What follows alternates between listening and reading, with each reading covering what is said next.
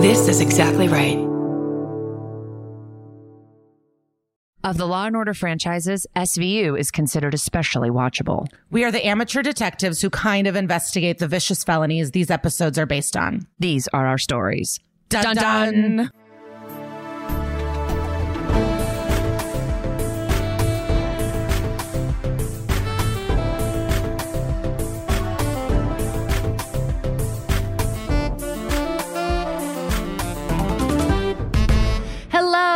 And welcome to That's Messed Up, an SVU podcast. I'm Kara Klenk.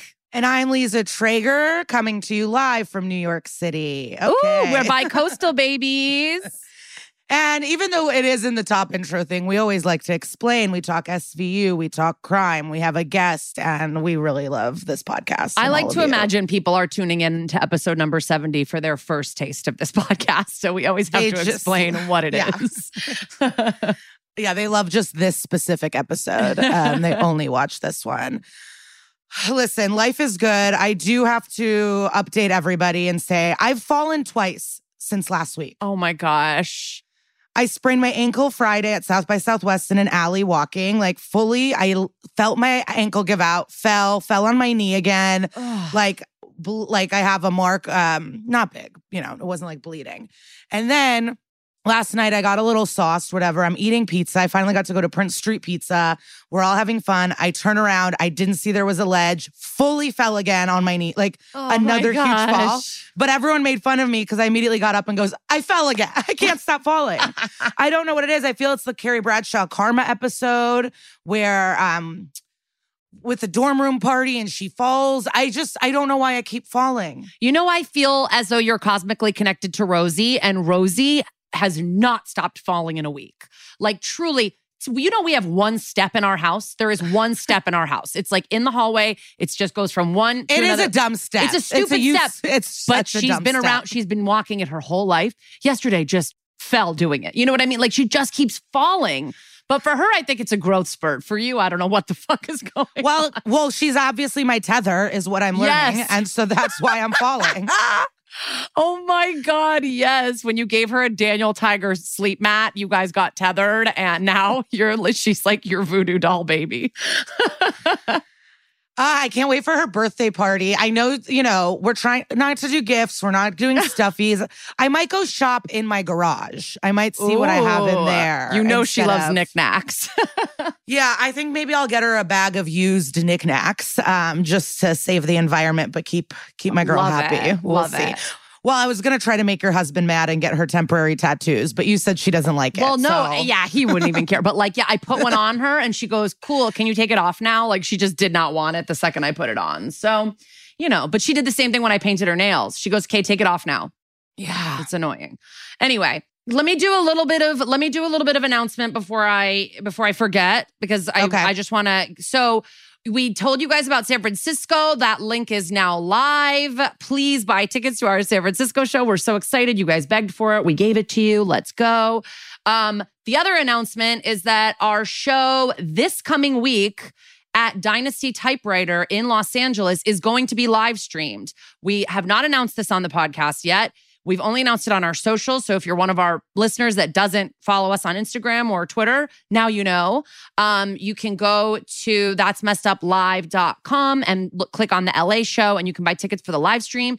It is on YouTube, so you can watch it anywhere in the world. If you're one of our UK or Canada people that couldn't watch our first live stream, you can watch this one because it's YouTube. There is going to be a chat so you guys can all chit chat and have fun with each other and talk. And we're going to be reading your chat like at the show as well.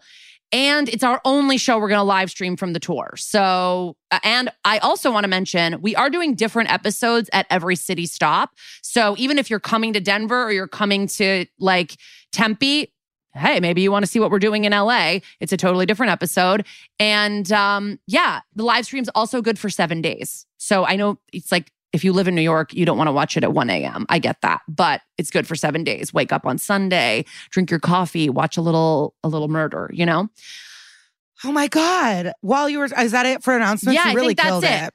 Well, let me give you a shout out. I don't know if any of you know how many emails it takes to do anything, but Kara has answered all of them. So Thank God the tour is happening. It would not have happened if she did not keep responding to the countless fucking emails for ticket links and poster. I mean, I, I it's a lot of logistics, a lot of moving parts. Um, Please, like, keep supporting us so we can get an assistant. I mean, I don't even know what else to say. I, we can't. Keep, Kara cannot keep answering these emails. I'm gonna have to hire Rosie soon. No, and then I one more thing I was gonna say is there's like a handful of tickets left for LA. Please help us sell out. If you haven't bought your LA ticket yet, please come. There's only a few left. Um, and then yeah, obviously come join us on the live, baby. And that's it. What? Tell me what else is going on. You were in Texas. Well, guess who I met yesterday? Who? Miz Cracker. Oh, But I flailed and lost it. I know her. I, I went up to her and I was just like, oh my, I like, I couldn't get it together and I don't really know why. I mean, I know. And I was like, I am so, so, I'm nervous.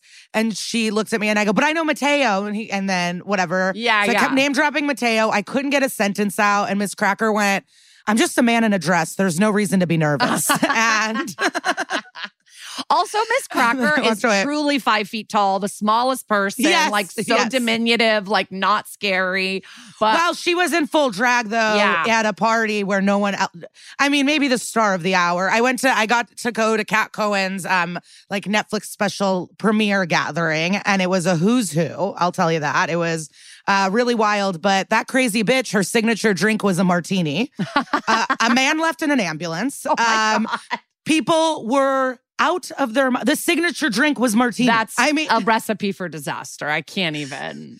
everyone was just losing it on these martinis all night long. It was really wild. I'm like, you classy bitch. Yeah, that's really but also so fun. chaotic. So chaotic.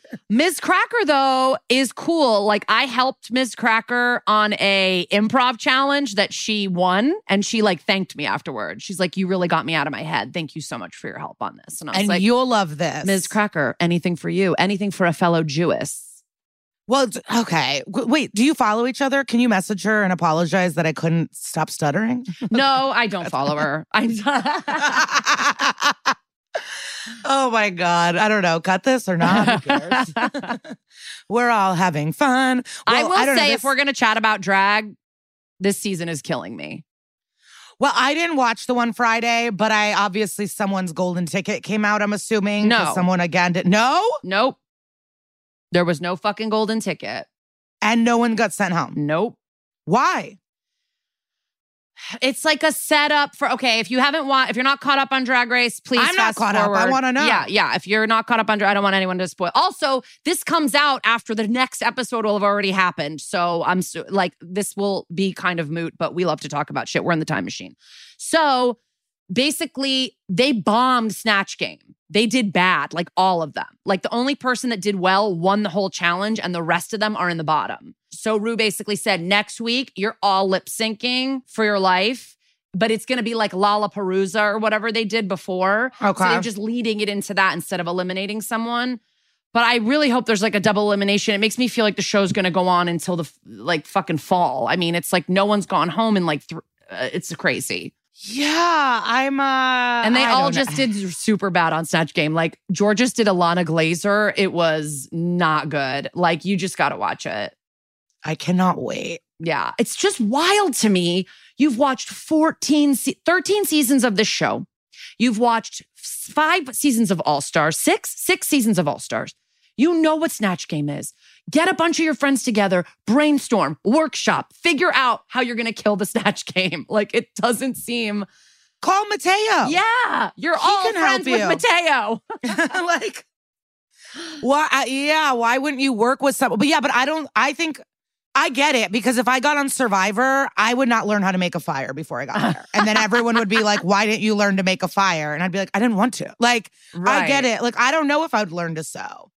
I don't know. Yeah. Well, That's why yeah. I can't fully learning judge to them. sew, learning to make a fire. I don't know. Those are like, yeah, I get learning to make a fire is not that hard, but um, learning to sew seems very hard to me at least. But like, yeah, I don't know. It's just like figure out with your friends like an accent you can do, a voice. Like it's just, you know, what's also tough is that you're not allowed to be any fictional characters. You have to be like real people, and there's just not that many real people that are that big of a character or that interest. You know what I mean?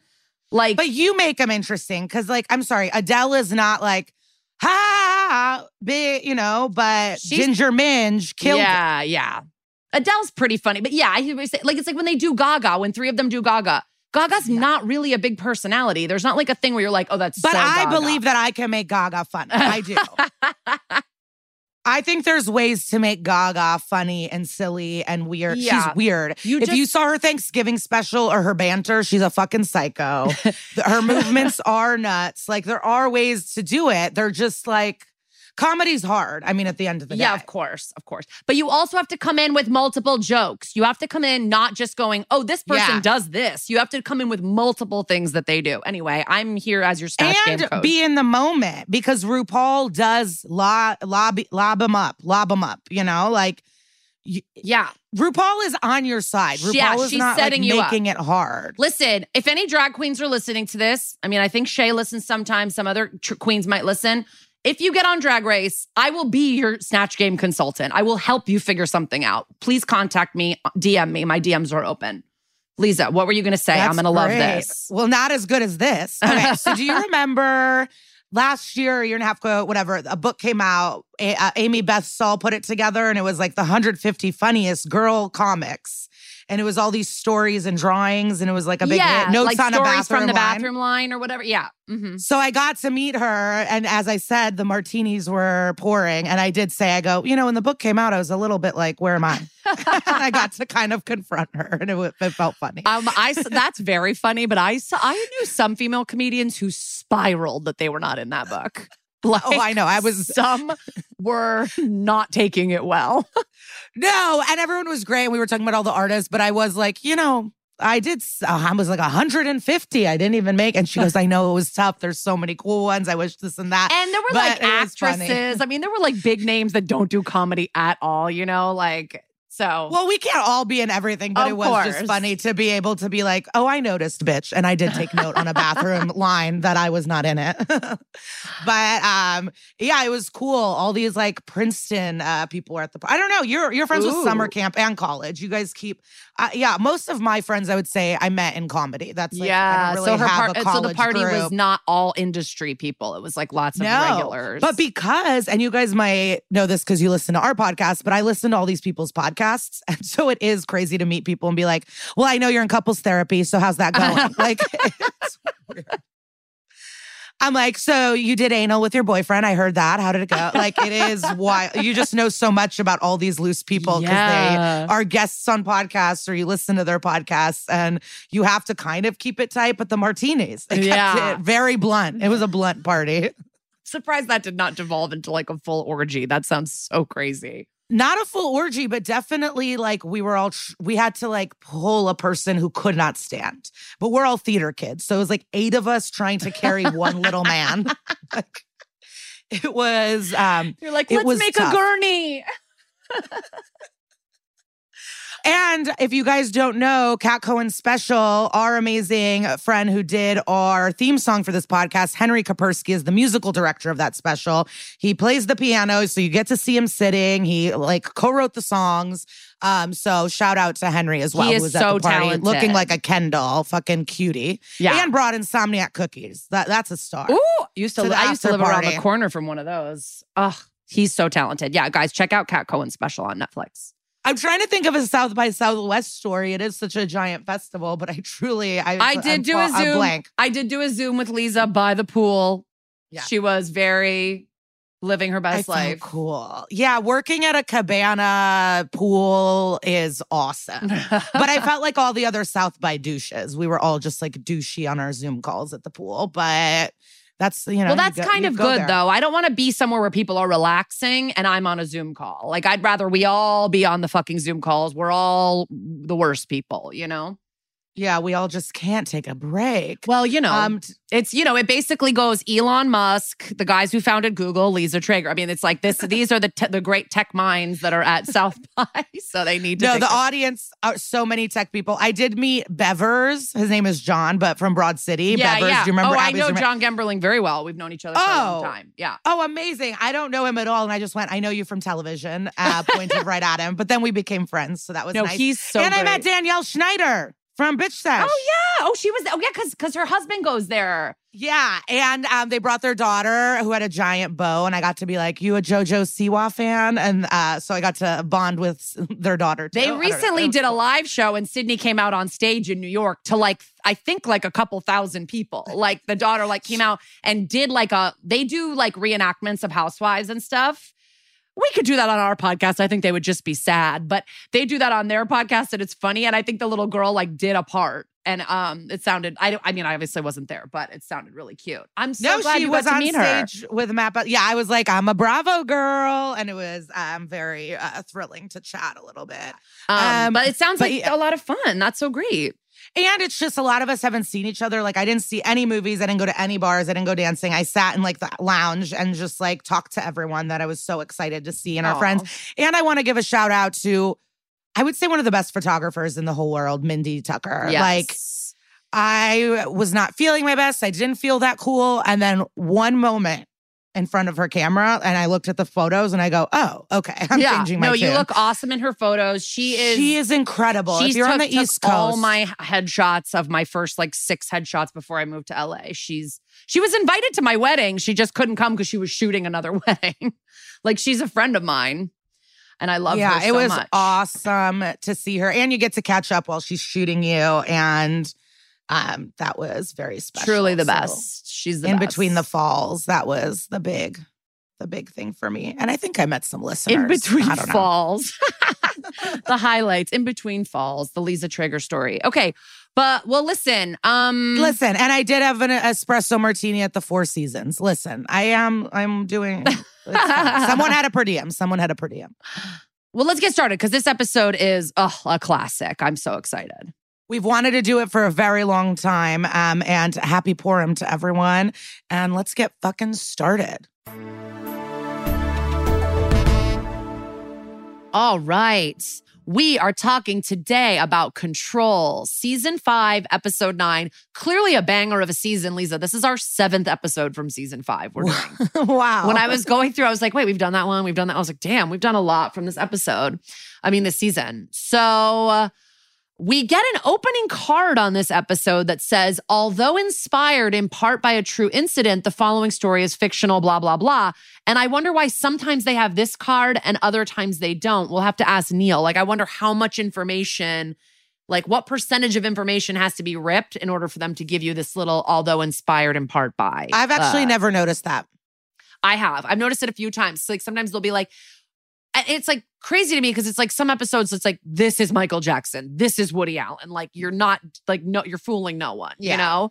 And so I don't even know if those come with those. We'll have to see when we cover those. But so we start on an escalator going down into the subway where there's this little cutie holding hands with her grandpa, and he is played by none other than Mickey Hargitay, father of Mariska Hargitay. Wow. That is her father. And he didn't do really much acting, it looks like, according to his IMDb, after the early 70s. So this was probably just like a fun thing to do with his daughter. And then he died in 2006, a few years later. So I love this. So the little girl's like, Grandpa, who made the world? It's a little bit too precocious almost. Um, and he's answering her, and it's really cute because he's like, Some people say it's God, some people, blah. and then we're sort of flashing on a man who's coming to the up escalator and he's like moaning in pain. We don't know what's going on with him. And he's getting closer and closer to passing them. And the, the little girl's like, I think Bob the Builder made the world. That's his job. And it's like, okay, cute little shout out to Bob the Builder. And then right when the grandpa and the little girl are getting close to this man, the grandpa notices that the guy is covered in blood from like in his genital region and he screams, Oh my God. And then the man stumbles back to the bottom of the escalator and it's very dramatic. And it reminded me of the subway stop. I think it's like Lexington and 50th or something, where it's like just a million escalators. You feel like you're coming up from the center of the earth. You know what I'm talking Yes, about? Oh my. God. It's like I, I'm not even scared of heights, and I'm like, don't look back. It's like too many mm-hmm. escalators. Yeah, it's Anyway. by Bloomingdale's. Yeah, yeah. So now we cut to CSU on the scene, and I believe it's uh, CSU Captain Judith Siper on the scene again. And Mariska is questioning her dad, and it's really cute. And they kind of have like matching swoopy hair in it. And I really am loving it. And he tells Olivia the whole story. And then he says he called 911. And when she said, Did he say anything? The guy said, He just kept saying, It's a mistake. It's a mistake. And now Stabler is uh, on the scene and he's got the victim's name. His name is Horace Gorman. And the actor that plays him is named Austin Pendleton. And I feel like I've seen this man my entire life in different stuff. He's got 155 credits.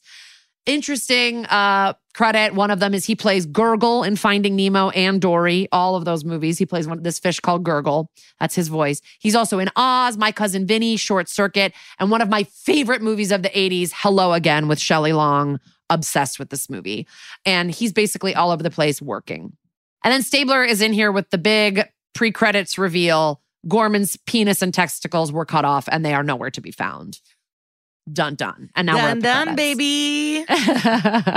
so it's one of those. I think we've had more than one person get their dick chopped off. Like, definitely, there was, I think, in one of the first episodes ever. The pilot, The- season one, baby. Yeah, yeah. He gets his uh, dick, either dick stabbed yeah, he's a war off. criminal. Yeah, from Serbia or something. We've had some other pedophiles on the show that castrate themselves to get out of jail, like for Mm, parole mhm. reasons or something. Yeah. Yeah. But we've seen missing, we've heard missing family jewels puns from these guys. Oh yeah, there's also one where it's like an old teacher that molested a bunch of the girls, and they saw him and in a hotel room. They chop, they castrate him. Mm. So yeah, there's been some dick. There's been a few cut penises on this show for Yeah. sure. Um, so in the hospital, Gorman is sitting up in bed talking to the cops with one of these cartoony, like all the way around the noggin bandages, which I just am always like, what is that? What's happening? um, and he doesn't remember anything that happened. He just remembers stepping off the train onto the platform, and then that was it. And he said everything else is a blur. And they go, Well, you were saying it was it's a mistake, it's a mistake. What did you mean? And he goes, I must have been delirious. The last thing I felt was something hitting the back of my head and then darkness. But he does remember, and suddenly he's like, I remember nothing. And then it's like, but I remember this very specific detail. Um, he remembers an unhoused man in black rags ranting and about a Judas tree and other like religious stuff. And then he starts to get upset and is like, I'm not a man anymore. And he's all like crying and upset. So back at the precinct, Olivia is like looking at all the info on the board and she's kind of like, maybe he wanted to be castrated. Like the ME said it was cut with something sharp like a scalpel. Like this was obviously like maybe he went in for some kind of, you know, penis removal, which is a wild way to go, Olivia. I feel like it's like, well, let's wait till we get the tapes before we decide that this guy maybe wanted his dick cut off. Um, but Munch suggests uh, that it might be part of a cult. And of course, he knows everything about history and is like Roman priests. Men used to get castrated for divine status. Like, again, this guy doesn't seem happy that his penis is gone, right? He didn't see like, oh, it was my it was my dick surgery went wrong. Oh no. Like he seems like he would like to have it back. Um, so Daddy Cragen is like, so he was either snipped by a homeless guy or he had a voluntary penectomy. Not a word I get to use every day. And I just I love a, a Captain Cragen zinger. Uh, and I I never really heard the name penectomy. I guess castration is really about cutting off your balls, right? And then penectomy is the penis. So we learn something new every day. Um, the lowdown on Gorman is he's 62, single, and rich. He retired at 30 and he invented the games where you play uh games on bottle caps underneath bottle caps. And Finn goes, Oh, I never win at that. And Munch is like, because it's a scam, dum dum. Like it's a cute little interaction. And then Munch obviously is on the net Googling castration and finds some guy up in Riverdale who does this. And I keep thinking, like, can you check the tapes? Like, where are the tapes from the subway? And then Cragen is like, did we get the tapes yet? And they're still waiting for them to be sent. So in the meantime, he wants to keep everyone busy. So he's like, Benson and Stabler, go check with CSU about this unhoused man. Maybe he that's a lead. And then Munch and Finn go up to that dick chopper in Riverdale. So at the doctor's house, this is like a full just red herring that is that is silly. He shows them where he cuts the dicks off, and it's on his kitchen table, which is so nasty. But he's like, I sterilize it first, and um, it's like still you eat at the same place where you chop off peenies. But like to me, so it's like how badly do you need to chop your dick off that you're gonna do it at some dermatologist, optometrist, whatever he is, yeah on a kitchen table? Like I'm just trying to understand, and it's hard for me. Yeah. Well, I'm sure it's like he just takes cash. You don't have to go to the doctor and deal with it. I don't know what people, some people are, pro- I don't know why you want to get your dick cut off. I'm sure there's a fucking Reddit subreddit about that. I really do think there probably is. And I will look for it. Um, he shows Finn his license, and Finn's like, "You're an al," or Munch his license, and Munch is like, "You're an allergist." And then he go, he has a point. He goes, "If you ask me to beat you up, and I beat you up, am I committing a crime? If these guys want their dicks cut off, I do it." Like, so you know, it is a free country, I guess. Uh, although I, th- I still think, yeah, I don't know if you're allowed to do that with just a medical license. I think you have to have an, uh, like I don't think my mom can just perform open heart surgery because she's a pediatrician. Do you know what I mean? I think you have to have other certifications, but this guy doesn't seem to think so. So they show him Horace and he's like, I've never seen him before. And then it's like a dead end. So Benson and Stabler are now at the crime scene, the subway platform with Judith Siper. Um, and she's showing them the footprints. And she's like, Look, these footprints are Gorman's shoes. They lead back to this construction area at the end of the platform. There's a pool of blood here but it's unfortunately an area that's out of range for the cameras. So they think, okay, maybe this unhoused guy jumped him and then took off down the abandoned tunnel. And another cop calls out and he goes, I found blood drops down in the tunnel. And there's a bunch of uh, encampments set up there for like where unhoused people live. It's a lot of people. Um, and so then this this uh, side cop who's there grabs this unhoused woman and she's like struggling against him. And look who it is. It's Abigail Savage from Orange is the New Black. And she played the masturbator in Sugar. And she goes on to become Sister Nina in later SVU episodes. So she's an SVU champ, and this is her first SVU episode. And when I was looking her up, I noticed that she has 105 credits as a sound editor and a sound engineer. Holy 105. shit. So she just, I guess before she started acting, she just was doing sound and then was like, maybe I'm going to do a career change. And I love that. So she tells them her name is Dot. And Olivia's like, Did you see anyone come down here this morning? And she's like, One of my favorite names. Dot? Yeah. It is a cute name. I, my friend has a Dot daughter, but she's Dorothy. And she's actually Dorothy Rose, which I'm like, two Golden Girls might be overkill, but Dottie's very cute. Um, she says, I can't tell you, he'll cut my eyes out. And she explains that Samuel sees everything and that she saw him earlier. His hands were bloody, and he said he got an offering, a human sacrifice. So she, they're like, Well, where can we find Samuel? And she's like, Samuel lives down below at the Grand Center. And now we're in this huge, like, underground village where all these unhoused people live. Like, I don't know how, where they shot this, but it's like multiple levels, people in their own little areas, lots of garbage campfires and stuff. It's like a full community down here. And, um, this is when I noticed that the other cop that they're with is Ben Bailey, host of Cash Cab and a stand up comedian. I didn't notice that. That's fucked up. There's so many people in this episode that are famous. It's crazy, or like famous to me. I've like sat, you know, like he's a seller person. So I've sat with him on many of occasions, did not catch this for one second. I knew I was like, he's familiar. Who is that guy? And then I was like, oh my God, it's fucking Ben Bailey, who used to follow me on Twitter, and I have no idea why, but uh he might not anymore anyway. Um I was about So- to say, why would he unfollow you? Did you guys fight? No, I I don't know. I thought he was one of those like Taye Diggs people that was just following a lot of people because we've never met, you know. But uh I always remember this city, like this like little unhoused city in the bowels of Grand Central that they're talking about. And I would always think about it when I read, rode the subway. I'd be like, I wonder how far deep down is like the Grand Center, you know? So I actually looked into it. And this is based on the so called mole people, quote unquote, who live in an abandoned section of New York City subway system, which is called the Freedom Tunnel. And it's actually not under Grand Central. It goes from Penn Station and it stretches up past Harlem, which is a lot of blocks. That's like off the Well, top of my 'cause I head, that's 80 blocks. What's fucked up and scary is when Sandy or storms and rain happens. Like, what happens to these mole people? Yeah. Hopefully people come through and say like there's a big storm coming like that. I don't know. I mean, who knows? Um, but so there was a documentary about this in 2000 by Marc Singer called Dark Days, and it followed a group of people living down there. And then there was another book by Teun Voeten called Tunnel People, and it's, he lived with them for five months, and it's about all the inhabitants of the Freedom Tunnel. So there's more information if you want to learn about this, but this is based on like a real thing. I also love that we're like being careful. I mean, like, and the- our unhoused neighbors. And then we're like, and these mole people. I know.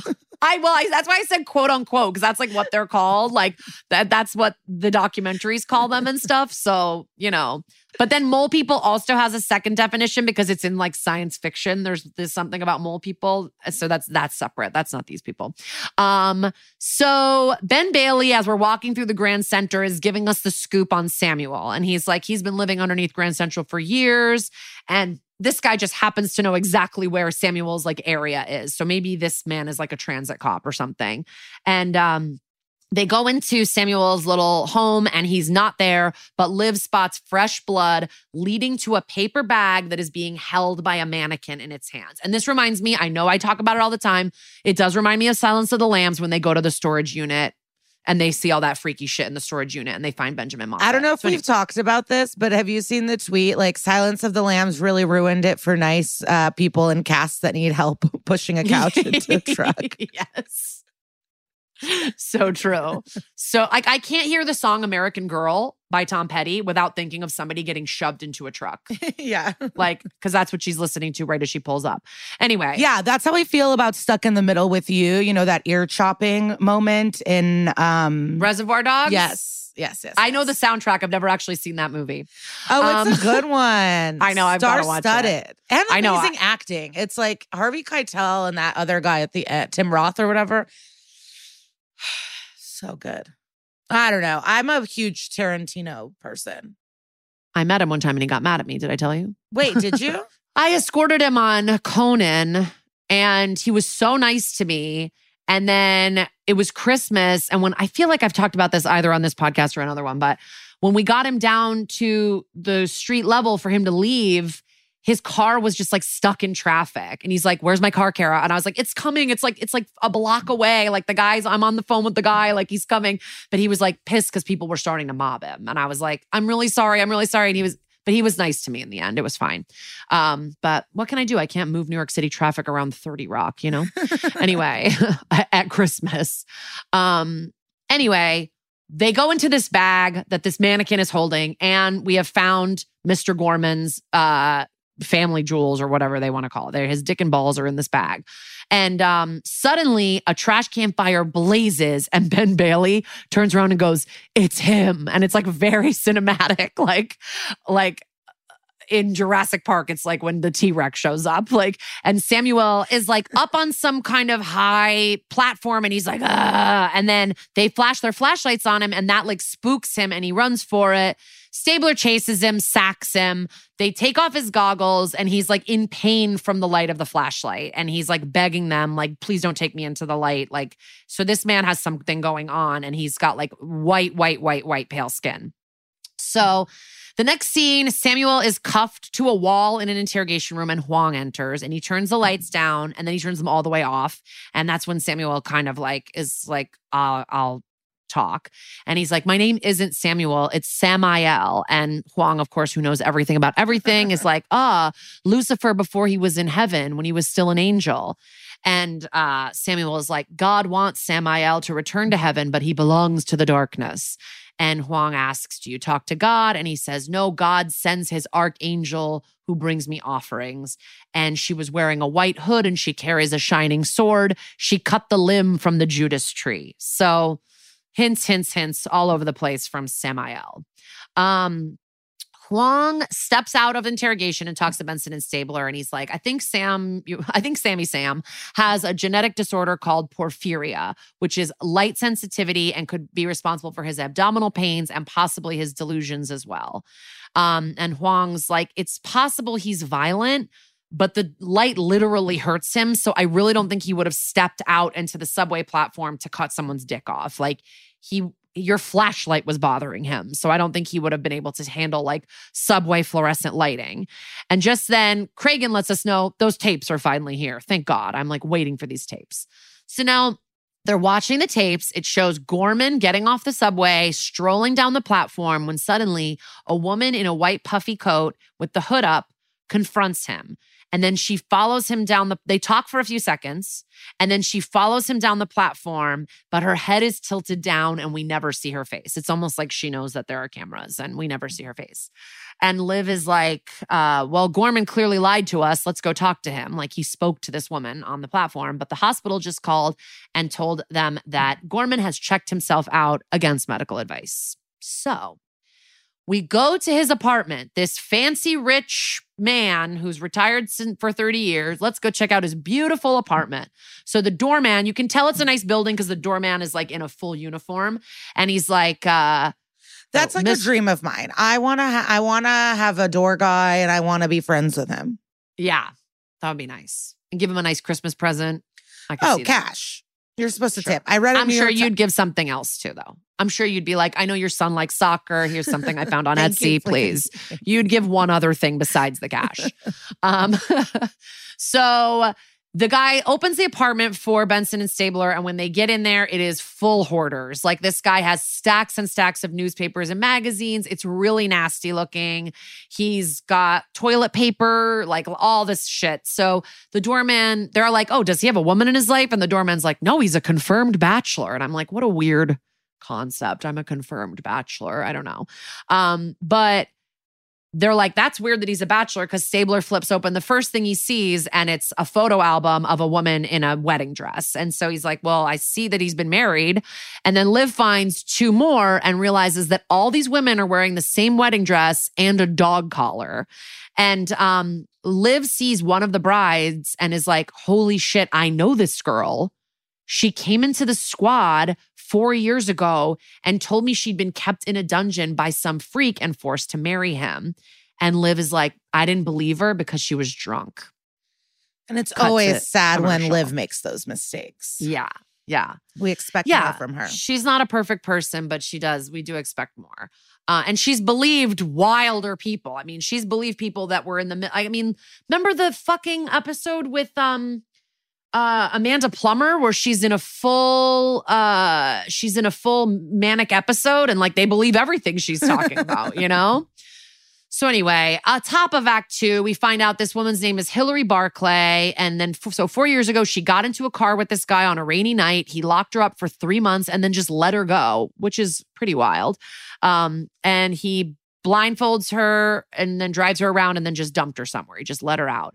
And Cragen asks if Liv checked it out. And she was like, there was nothing to check. She just said it was a white older male driving a dark two door. Like, and he's like, you didn't buy her story? And she's like, I wish I had.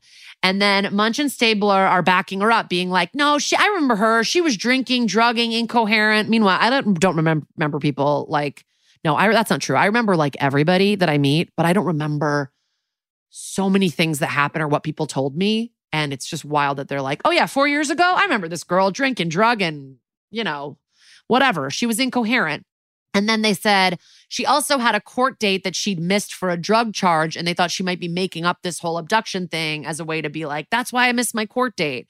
And so uh, they also reveal that Hillary's mother is Juliet Barclay. And Cragen goes, the supermodel? And I just love the idea that Cragen just knows who all the models are. And they find out that she now owns and runs an antiquity shop on Madison Avenue. So we cut to the shop, and Juliet is played by gorgeous Jacqueline Bisset, who is it's weird. She's a very famous British actress, and I've known who Jacqueline Bisset was my entire life. But I look at her IMDb and I'm like, I don't even know what I've watched that she's been in. Like, she's been in so much, but like, I remember her mostly from this episode as an older person. But I think my dad also used to say she was really gorgeous or something. Like I remember him telling me she was beautiful or something.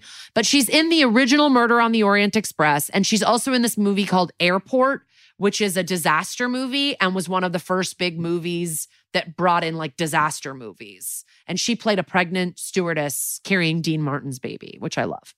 Um, she's also Angelina Jolie's godmother. Also, this is kind of cool. And I thought you would like this, Liza. She's 77 years old. She's had all these romances with like wealthy men, but she's never been married and she's child free. And she's just like, I never wanted any of that stuff. I we know do any of do. the people she had romances with? It's like high profile Moroccan architects or like, you know, real estate people. You know what I mean? It was like never, I mean, maybe there were actors, but not in what I was reading about her. And I didn't do a deep dive, but She's like um Brian Safdie's Miss. yeah. I just think it's cool that she was like, I wanted to be an actor and like, this is what means the most to me. And I didn't really need that other stuff. Like, I don't think I could have done that stuff well and still done my craft well, which I think you can, but she didn't think she could. So she didn't do it. So she's in her shop being like, I don't talk to my daughter. She's got a very posh accent. And um, she's like, if this is another one of her schemes, you guys better skedaddle. She hasn't talked to Hillary in two years. And she said, Hillary was a junkie who stole from me, wrecked my marriages, told outrageous lies, and my pregnancy with her ended my modeling career. Ouch. And uh, she's like, back then women didn't have a choice. So she clearly has like a lot of resentment towards her daughter.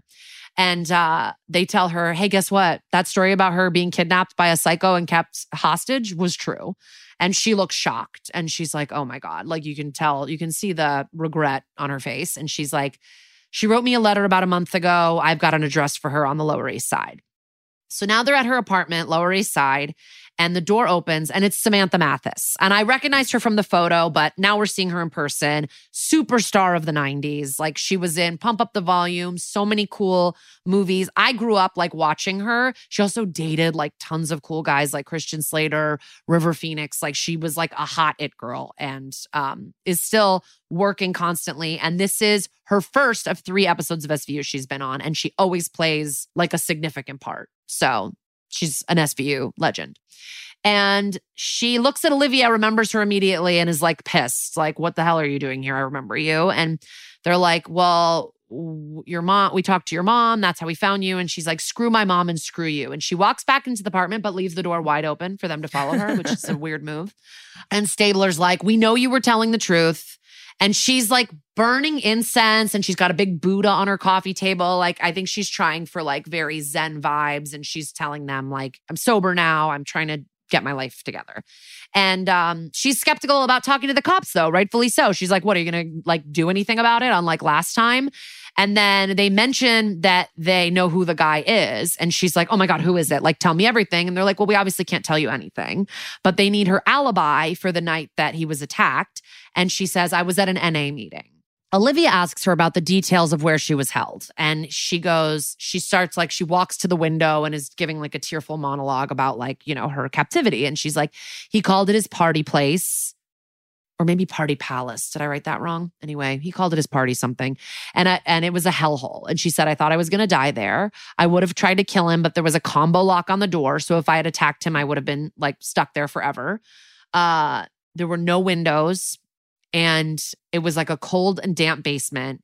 And she heard chanting in a strange language, like some kind of satanic cult. So these are the details. And so Munch, they go back to the precinct, and Munch has discovered that Gorman, despite being a Christian, has given a lot of money to the Jews, specifically to a synagogue on the Lower East Side. He funded a restoration and supervised a restoration of this synagogue and lives like the chanting. And I just think, lol, that Hebrew sounds like a satanic cult. Like I grew up going to Hebrew school singing all these songs, and people are like, satanic cult. Well, anything sounds like a cult if you don't know what the hemming is. If you're like locked in a basement and just hear people, um, you know, all together humming. Yeah. and you, you're, you don't know what it is. Baruch. Yeah, I could that, that could Like, who knew where she grew up? Maybe she didn't go to bat mitzvahs all the time, but in New York, Well, she grew up in New York. right? You you are you're avoiding a bar mitzvah if you're not going to one in New York. Um, so they go to this temple where he uh, had supervised this restoration, and they're talking to the rabbi. And this man is played by Pierre Epstein, who you may also recognize as Charlotte's rabbi from Sex and the City. He's in like three episodes of Sex and the City when like during her conversion. Charlotte. Yeah. and he's I've seen him in other stuff too, this man.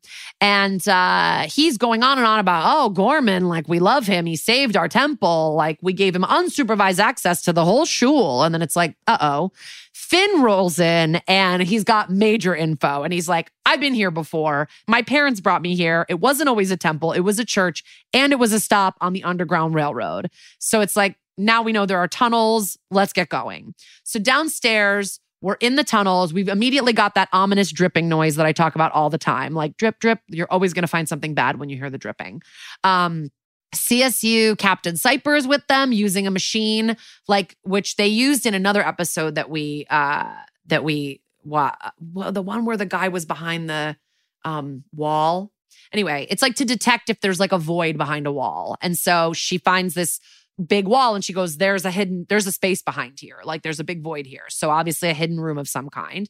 We got two cops I don't know. They did not give these guys enough direction because I'm watching these two cops just like very casually sledgehammer a wall. They they didn't seem like they had much urgency to their mission, but they finally get through and inside it's like a nightmare cell, but it's it's not unlike things we've seen before. There's like a bucket toilet you know, a dirty fridge and microwave, a bed, like an old ass TV with bunny ears. So, like, we've seen these kind of cells before where unfortunately men are always holding women. Uh, and then they turn the light on, and that's when they notice a girl in a bra and underwear just chained to the wall, which is super fucked. And um, there is a tunnel exit that they find that leads right to the street. So this is like a perfect setup for a psycho. He's got his own entryway to go in, bring these girls, do what he wants with them, and then bring them out. And uh, obviously, when he was discovered, he came back and bricked up this wall with his last victim inside it, which is so horrifying that he was just going to leave her there to die. Well, yeah, because it adds to it because that's the thing. Like he is, he is releasing these women. He's not yeah. quote unquote a murderer, but he knows there's someone in there and he was willing to let her die. Like, yeah. Are you a murderer? Uh, but I don't, it's just, it's all fucked. Yeah. I think maybe he was just like scrambling because now he knows the cops are eventually going to find out what's up with him. Yeah. But- I've said this before and I'll say it again. Like, why can't you just make the room nice? Like, I don't get it. Like you can't just put one toilet in there that flushes. It's just so annoying. I guess the flushing is a noise. Well, but that's a whole and that's a whole plumbing issue. But like I just yeah, don't get don't why know. it has to be the worst possible way to live. Yeah. Yeah, it's horrific. Like a pillow would kill you. Like I I just I don't get it. Right. Right. Um, and Munch finds all this guy's diaries too, because of course, all these psychos they diary and they fucking chronicle every awful crime that they do. Because I don't know what they think they're like Stephen King of their own crimes. And um, when we are back at the precinct, we find out that the victim that they found is dehydrated and pretty sick, so they won't be able to talk to her for a while. But it sounds like she's going to make it, which is good news. And um, Huang is explaining, you know, he's doing his psychological profile of Gorman and he's like, by marrying these women, he owns them. And Stabler's like, yeah, this guy is a collector. Like he collects toilet paper, magazines, women. And this very much, if you haven't watched Dexter New Blood and you are planning to watch it, please fast forward 30 seconds. This reminds me of this guy in Dexter New Blood who is collecting women. He kills them and then he like um embalms them so he can collect them in literal trophy cases. Like he's collecting women. So one of the wildest twists. Like that's the thing. Like Dexter New Blood definitely had moments where I was taken out or didn't love it or wasn't. And then but always so twisted, twisted yeah. and good and pushes it to the limits. And that kill room was so good. It's just um I love it. I love We'll Dexter. see. We'll see what happens next season. You know, Michael C. Hall has a concert with his band March 22nd at Zebulon. Do we like the music? I don't know, but I'm going. okay. Um, so Liv notices as she's going through the pictures of the bride, she's like, hold on a minute. The dungeon that we just discovered has stone walls because it's a basement, and the wedding photos here are taken against a plaster wall. So uh, he must have brought them somewhere else to marry them. Like, and then in walks Lauren White, who is a recurring character but I believe this is her first episode. And she is, um, she knows Elliot and they're very, they're chummy right away. She works for the um, NYC Administration of Children's Services. So she tells Elliot, I've got a client, 17 year old, who reported being raped in a dungeon. Her name is Neva. So now we're in interrogation with Neva. She's played by Kellee Stewart, who has been in all kinds of shit like the Hot Tub Time Machine movies, On My Block, Chicago Med, etc. And she's explaining how Gorman made her call him sir and he said that he owned her. And he made her keep diaries of everything she did when she ate, when she peed, when he had sex with her. Um, although, I mean, it is rape. But, uh, and now we are basically cutting back and forth between Olivia re interviewing Hillary and Neva being interviewed by Stabler. So we're seeing that their stories match up exactly, pretty much. And, um, she said he took me to a ratty hotel. Uh, the manager saw, and Sir said if I screamed, he'd kill my family. So, you know, typical stuff we hear all the time that he's going to kill my family. And he called the room the honeymoon suite. There were candles, flowers, cheap champagne, and then he took pictures and told her that they were man and wife. He made a toast and then said it was time to consummate the marriage and he raped them. So Hillary remembers hearing bullhorns like they were near the river and helicopters. So the you know, kings of New York City geography, the SVU 16th precinct, all put their heads together and they're like, this sounds like one of those single room occupancy hotels um, on the west side near Chelsea Piers, which is funny because they're probably literally at Chelsea Piers while they're talking about this. And then um, he's like, that's got to be what it is. Let's go. Wait, where's Liv? And then they say, oh, she walked out with Hillary a while ago. And Stabler's like, well, we can't wait on her. Let's just go. So they go to the Lydia Hotel, and the desk clerk like wants a bribe, and instead he gets a headlock from Fin, which is another fun. I, I like when Fin takes matters into his own hands. He's like, I'm not giving you twenty dollars. I'm going to put you in a headlock. And then he, um, the guy is like, Yeah, Gorman's. He, he, well, they show him a picture of Gorman, and he's like, Yeah, he's here, but he's busy. And so they run up there. When they bust open the door, Olivia is standing over Gorman's dead body, bloody in the bed, or maybe on the ground. And Stabler is like, What the fuck? And Liv is like, He was dead when I got here. And it's sketchy. It is like they purposely, the show makes it sketchy. Like Liv's by herself. Like, why wouldn't she have called for backup? You know, like then she kind of walks out of the room, like, I don't want to talk about it with you anymore. No, they So- can make it as sketchy as they want, but I have no doubt in my mind that Benson did not kill this guy. like she course. wouldn't. Of course. I'm just pointing out the devices they're using to make you try to doubt Benson. That maybe she feels so bad about her mistake that she fucking stabbed this guy, right? So, top of act three, the coroner is packing up Gorman's bod, and Munch is giving us like the whole rundown. He's been l- dead less than an hour of a single stab wound to the chest with a smooth blade, and it might be the same one that was used to cut his wiener off. And Stabler's I like, can't believe you said wiener, I, I wrote dick so many times that I was trying to think of different things to write. but now I just want a hot dog. I'm sorry, and I know you like a big beef dog, I do. as you said on a, for, on a previous episode. I like a big beef dog. Um, so now Stabler and and uh, Benson are alone, and he's like, "Are you protecting her?" So Stabler doesn't think she did it. He thinks she's covering for Hillary. And she goes, I left Hillary at her mother's house a couple hours ago, and I don't need your interrogation, Stabler, you know? And he's like, I don't get why you didn't come back to the squad. And she's like, Look, I had a hunch that it was one of these ho- hotels, kind of like you guys came up with. I checked five hotels. This was number six. And Stabler's like, You did this all without backup. And he's pissed. And Elliot goes to her, You're out of control. And Liv goes, I never had control with this one, remember? And I didn't even realize. I always think when I think about this episode that it's called control because of the way this guy was controlling them, but it's also about Olivia and the, the control she has over the situation and her role. So interesting when they put I the always think in of the- well, I think that's what the internet wants me to do, but I just think about the Leonardo DiCaprio meme now, where he's pointing. Have you ever seen What? the one where he gets up like he's the Howard Hughes pointing? no. Oh, yeah, it's a fun meme, and it's like usually like when you hear the title episode be said. Oh, and you're like, oh yes, is that not from Gatsby? Once upon a time in Hollywood. Ah, we made it back to Tarantino. I think I have seen that for sure. So Olivia is beating herself up about this mistake, and Elliot is like, get over it.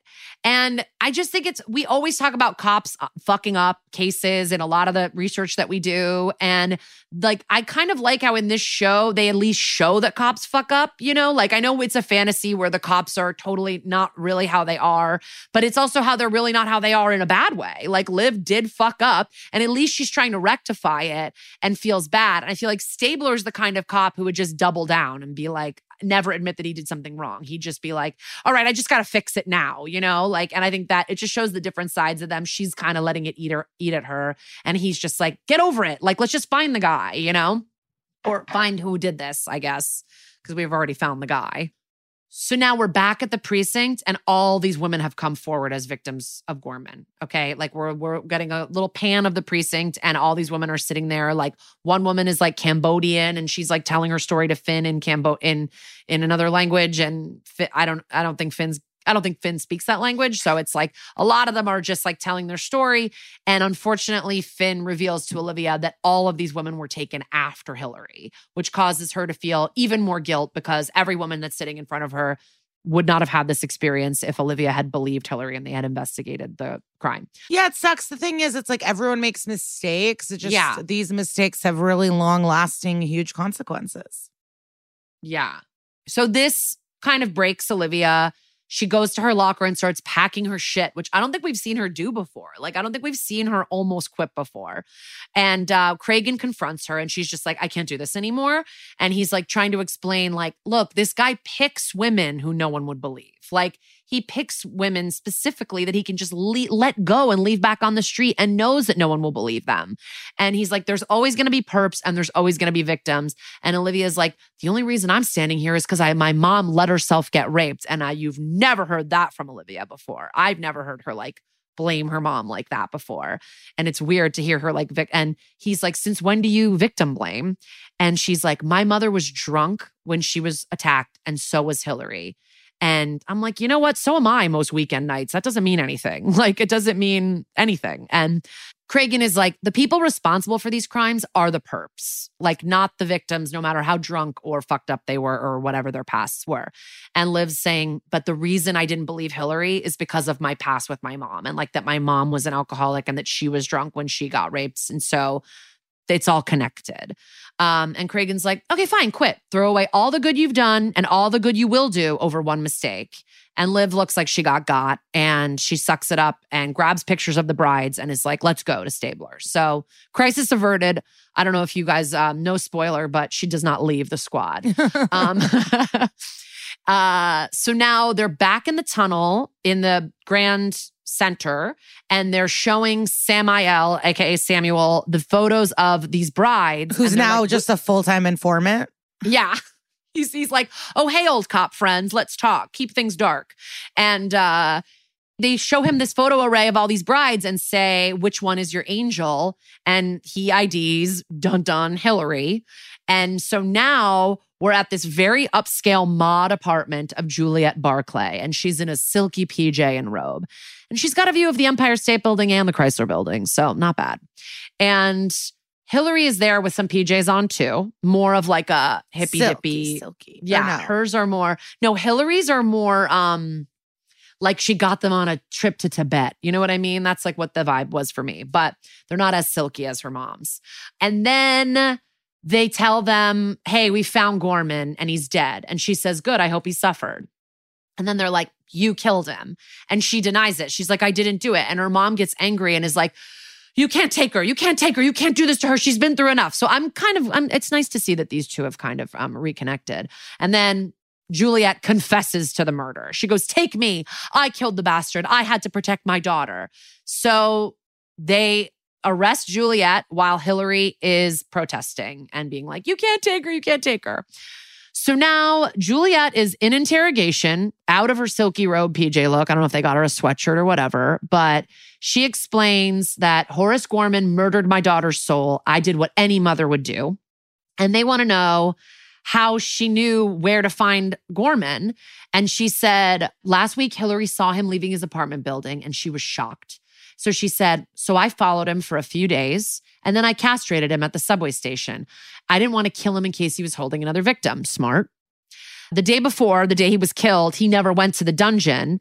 And she remembered that he would hang out with all these quote unquote hookers at this dingy hotel. So when the cops told Hillary that Gorman was on the lam, like she knew exactly where he was. She went to the hotel, knocked on his door, and asked if he wanted company. When he let her in, she says she stabbed him. And she goes, There was so much blood. And then she says she threw the knife down the sewer grate a few blocks away. So she's got a pretty good story lined up. Now we're in Judge Petrovsky's chambers with the dream team, okay? It's Petrovsky, it's Casey Novak, and it's Cyndi Lauper's husband, Lionel Granger.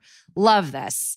So Granger is arguing that Juliet's confession is a Payton violation because, and the Payton violation is essentially the, that what we've talked about on this podcast before. The cops are not allowed to, without a warrant, arrest someone in their home. They need to step out of their home. So what we saw in the episode was a little bit walking the line there because they did kind of bring her out of her apartment and then they arrested her, but she didn't walk out of her apartment really on her own accord. So that's what he's arguing. And he, there, he's kind of right, I hate to say. You know, like I, I love, I, we love our girl Casey Novak, but I think this guy's, she would argue the same thing if it was reversed for her. And um, she's saying she wasn't arrested until she stepped outside. And he's like, yeah, but she was intimidated and dragged out by cops. And Novak's like, no, she volunteered. But Petrovsky's like, Novak, come on, I'm throwing out this confession. And then Granger is like, all right, baby, let's talk plea deal. And Novak is like, scram, buddy. I've got the spontaneous admission in the apartment, and I think that'll be just fine. Thank you so much for coming out. And then in the courtroom, Novak is making her argument that even though Gorman, Novak's wearing a wild outfit in this episode, it's such a long skirt. She looks like a Hasidic Jewish wife. I don't think I noticed it. Oh, it was like black and then like a long black pleated skirt to below the knee. I was like, Casey, this, uh, I think they later let her dress a little hotter. Cause I'm also extra sensitive to Orthodox outfits and I always feel like I'm dressed like an Orthodox Jew or like a Mennonite on a night out. So I do feel sad I didn't notice. Meanwhile, you never are. Um, but sh- I'll just say it was just very black pilgrimy, like you know, sort of. Uh, we like some just, skin. We want skin. Yeah, she just usually is dressed a little bit more chic. That's all.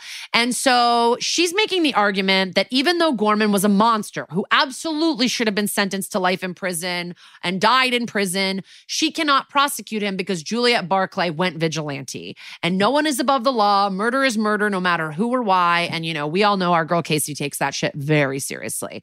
And then Granger is like, I agree with everything Miss Novak is saying. Here's the thing we don't know who killed him. There's another suspect, someone with means, motive, and opportunity. And that person is Detective Olivia Benson. This up is so fucking wild. This guy's fully just trying to frame Olivia for this. Not really. You know, I don't think he would ever say that she really, really did it, but he's trying to create reasonable doubt because she did have all this access and it really could have been her on the timeline. Novak objects, is like, objection. And the whole courtroom is like, hub, hub, hub, hub, while we're on Olivia's face as we go out to commercial. Coming back, act four, at the precinct, Novak's like, I know what he's doing. He's trying to create reasonable doubt. Why don't you just admit, go on the stand, admit you screwed up and went to the hotel alone, but testify that you didn't kill him? And then uh, Novak walks away and lives like, she didn't even ask me if I did it. And then she says to Stabler, and neither did you. And Stabler goes, I know you didn't do it. You would have shot the bastard. So I like that they know each other that well. But also, she might not have shot him because it's, well, actually, yeah, what she could have done is say he attacked me and shot him. Um, back in court, Olivia is testifying, explaining how she was checking with all these motel desk clerks and that she was going to call for backup if she got a positive ID. But then the Lydia Hotel, she went in and the guy goes, Yeah, he's here. And she was worried he was with another victim. So she said she ran up there and she saw Gorman lying on the floor dead when she walked in. And when he goes, she says, Did you kill him? And she goes, I did not kill him. Like it's very, it's very believable, I think, but maybe that's just because I'm obsessed with Olivia Benson. Um, now, on cross examination, Granger's not pulling any punches. He brings up the fact that six victims were taken because Olivia didn't believe Hillary. And she's like, well, actually, that happened because Gorman is a psychopath. And he's still like just leaning into the like, you did it angle. And he's like, why didn't you radio for backup? And she's like, I was about to. The desk clerk and he goes, but the desk clerk said there was 10 minutes between your arrival and your partner's arrival. And she's like, that guy was playing cards to fucking, he doesn't notice anything. Like, who, like, irrelevant. And then he brings up how Benson has quote unquote murdered two other people. And she goes, I shot two suspects who were armed and about to commit murder. And he's like, hmm, two killings, no charges. Third time's a charm. Um, at the precinct, they're all brainstorming because this isn't really looking very good. Like they're trying to figure out like how we can get the jury to disregard that it could have been Olivia. Like, even if there's a small, small chance, that's the whole concept of reasonable doubt right there. And so Munch waltzes in with this little nerdy man who's so cute and like looks so excited to be there. And he is a forensics metallurgist. And when, so he knows about metals and shit. So apparently, when the knife stabbed Gorman, it left traces of a metal on his sternum, and the metal was gold. And this little dork is like so excited. He's how often do you think he gets called? He was probably like, "Yes, I'm useful," and he um, says a bunch of nerd shit, and then finally reveals that the knife is from the mid 9th century. And Benson and Stabler are like, "Yeah, like one you might find at Juliet's antique shop." So now we're at the antique shop. This is another episode where there's just so much going on, so many locations. At the antique shop, we're with Cutie O'Halloran, RIP, and he's there scanning knife after knife of all these antiquity, all these a- antique knives for blood, and he's striking out. He's like, sorry, I haven't found anything. Then Fin comes out of nowhere with some Indiana Jones knife that he found under the sink, and boom, it's been cleaned, but it definitely has blood on it. And there's some blood in like the carvings on the handle. Back in court, Granger is still trying to implicate Benson in his cross examination of Hillary. But Hillary's like, my mom couldn't have done it. And when they confront her with the whole knife thing, she confesses. She's like, I did it. I stole the knife from my mom's store and I used it to castrate and kill Gorman. And she tells her mom, You don't have to protect me anymore. And she says she still has a key to the store because she used to steal some of the shit from her mom's store to sell for drugs. And that's how she got access. And they've all got a story. Everybody's got all their details wrapped up. So then Novak goes to the bench with Granger and is like to Petrovsky, you got to give me a mistrial. Like the the we can't, you know, as they say, too loud a bell to unring. Like we can't we can't uh make the jury not have heard this confession. Oh, and then so Petrovsky asked Novak, "Do you have reasonable doubt about Juliet being guilty?" And she goes, "I have to admit that I do." And then she that leaves no choice but for the people to dismiss the case against Juliet Barclay, which means double jeopardy does attach and she cannot be tried again for this crime. But now they have to arrest Hillary.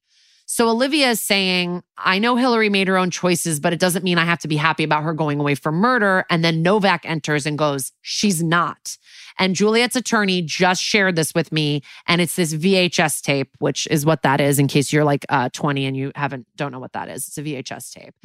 So next scene we see is Olivia standing in the um interrogate into in a cell in the holding cell going venti whole milk latte sounds like a lot of dairy and she says that to uh, Hillary, so and she goes, whole milk. Oh "Yeah, whole God. milk in a latte. That's like a that's like a, Venti. that sounds like a fart." And so she goes, That's what you ordered at the coffee shop when your mother murdered Gorman. We saw you. We can't arrest your mom now because of double jeopardy. And Hillary's like, I don't mind going to jail for castrating him. So we know Hillary's the one that did the castration, but we think now we know that her mom's the one that did the killing. She followed him for days to kill him, but he saw her on the subway. She confronted him and said he was she was going to tell the whole world what he did. And he said, Go ahead. No one's going to believe a whoring junkie. Ugh. She hits him and drags him back to the platform. And she goes, I had the perfect chance to kill him, but I realized castration would make him suffer even more. And then she just said, I couldn't let my mother go to jail. And then Novak was like, Yeah, but she belongs there. And no one gives you the right to lie or your mother to murder. And Samantha Mathis goes, Well, he'll never torture another woman again, will he? Seems more And important. And that's Dick Wolf, baby. I've said this once and I'll say it again. I am pro vigilante justice. Yeah. Thank you, Kara. And I think you'll all be saddened by how much um, overlap with the real case. I have I am going into this totally blind. I know nothing about this case, so I'm excited. All right. We'll see you guys soon.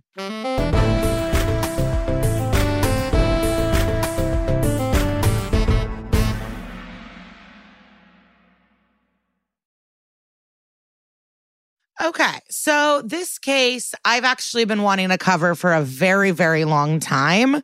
Um, because it has one of my favorite slash least favorite things, which is cops fucking up over and over and over again. And so we have an Olivia Benson moment here where all these women were not believed. Um, and so I've wanted to cover this because not that I get glee or satisfaction, but I do like I'd like to talk about why cops suck. Yeah. I do. I No, it's wish like, it wasn't true. I wish it remember wasn't when true. We did the Alaskan um, butcher, baker, butcher guy or Yes. whatever. And it was like one of the only reasons they believe the girl they found there was because she was like naked in the fucking middle of the highway with like a tire iron around her neck or something like that. It's like that's where they're like, well, that does look kind of weird. I guess we can believe this girl, you know, like. Yeah, I mean the fact that they didn't like search thoroughly Ed Kemper's house and there was a head in his closet, like Oh my god. I yeah. would I wish it wasn't true, but I it does, you know, I like having ammunition for myself when I have to get into arguments or any sort of situations out in the world to like have these cases to be like, no, they fuck up constantly and let's stop calling them heroes and giving them parades. Like, do your fucking jobs. So, anyways, this happens in the suburbs of Syracuse, New York. Um, the criminal here we're talking about is John Jamelske. Um, he's a retired handyman and he was a well known eccentric, so a freak. Okay. He was known as a resident crank and freak, a Republican who rarely missed an election. So I don't know. He's like a Karen, you know? Mhm. Junk hoarding, like Goris Horman. He uh, was a, he, he was very into pigeon feeding. Oh Jesus. Yeah. You're you're if you feed pigeons in Venice, I don't care where you're doing it, you are feeding rats. You are feeding flying rats. I do not think it's cute to put bird birdseed on yourself in San Marco Piazza in Venice and have a bunch of rats eat it off of your jacket. And I stand by that. No one that's doing well in life is, you know, summoning pigeons. It's not happening. And so, yeah, the town thought he was irksome, but like he was seldom menacing. Like no one, Mhm. no one was scared of him. Um, but we're also not talking casual junk hoarding.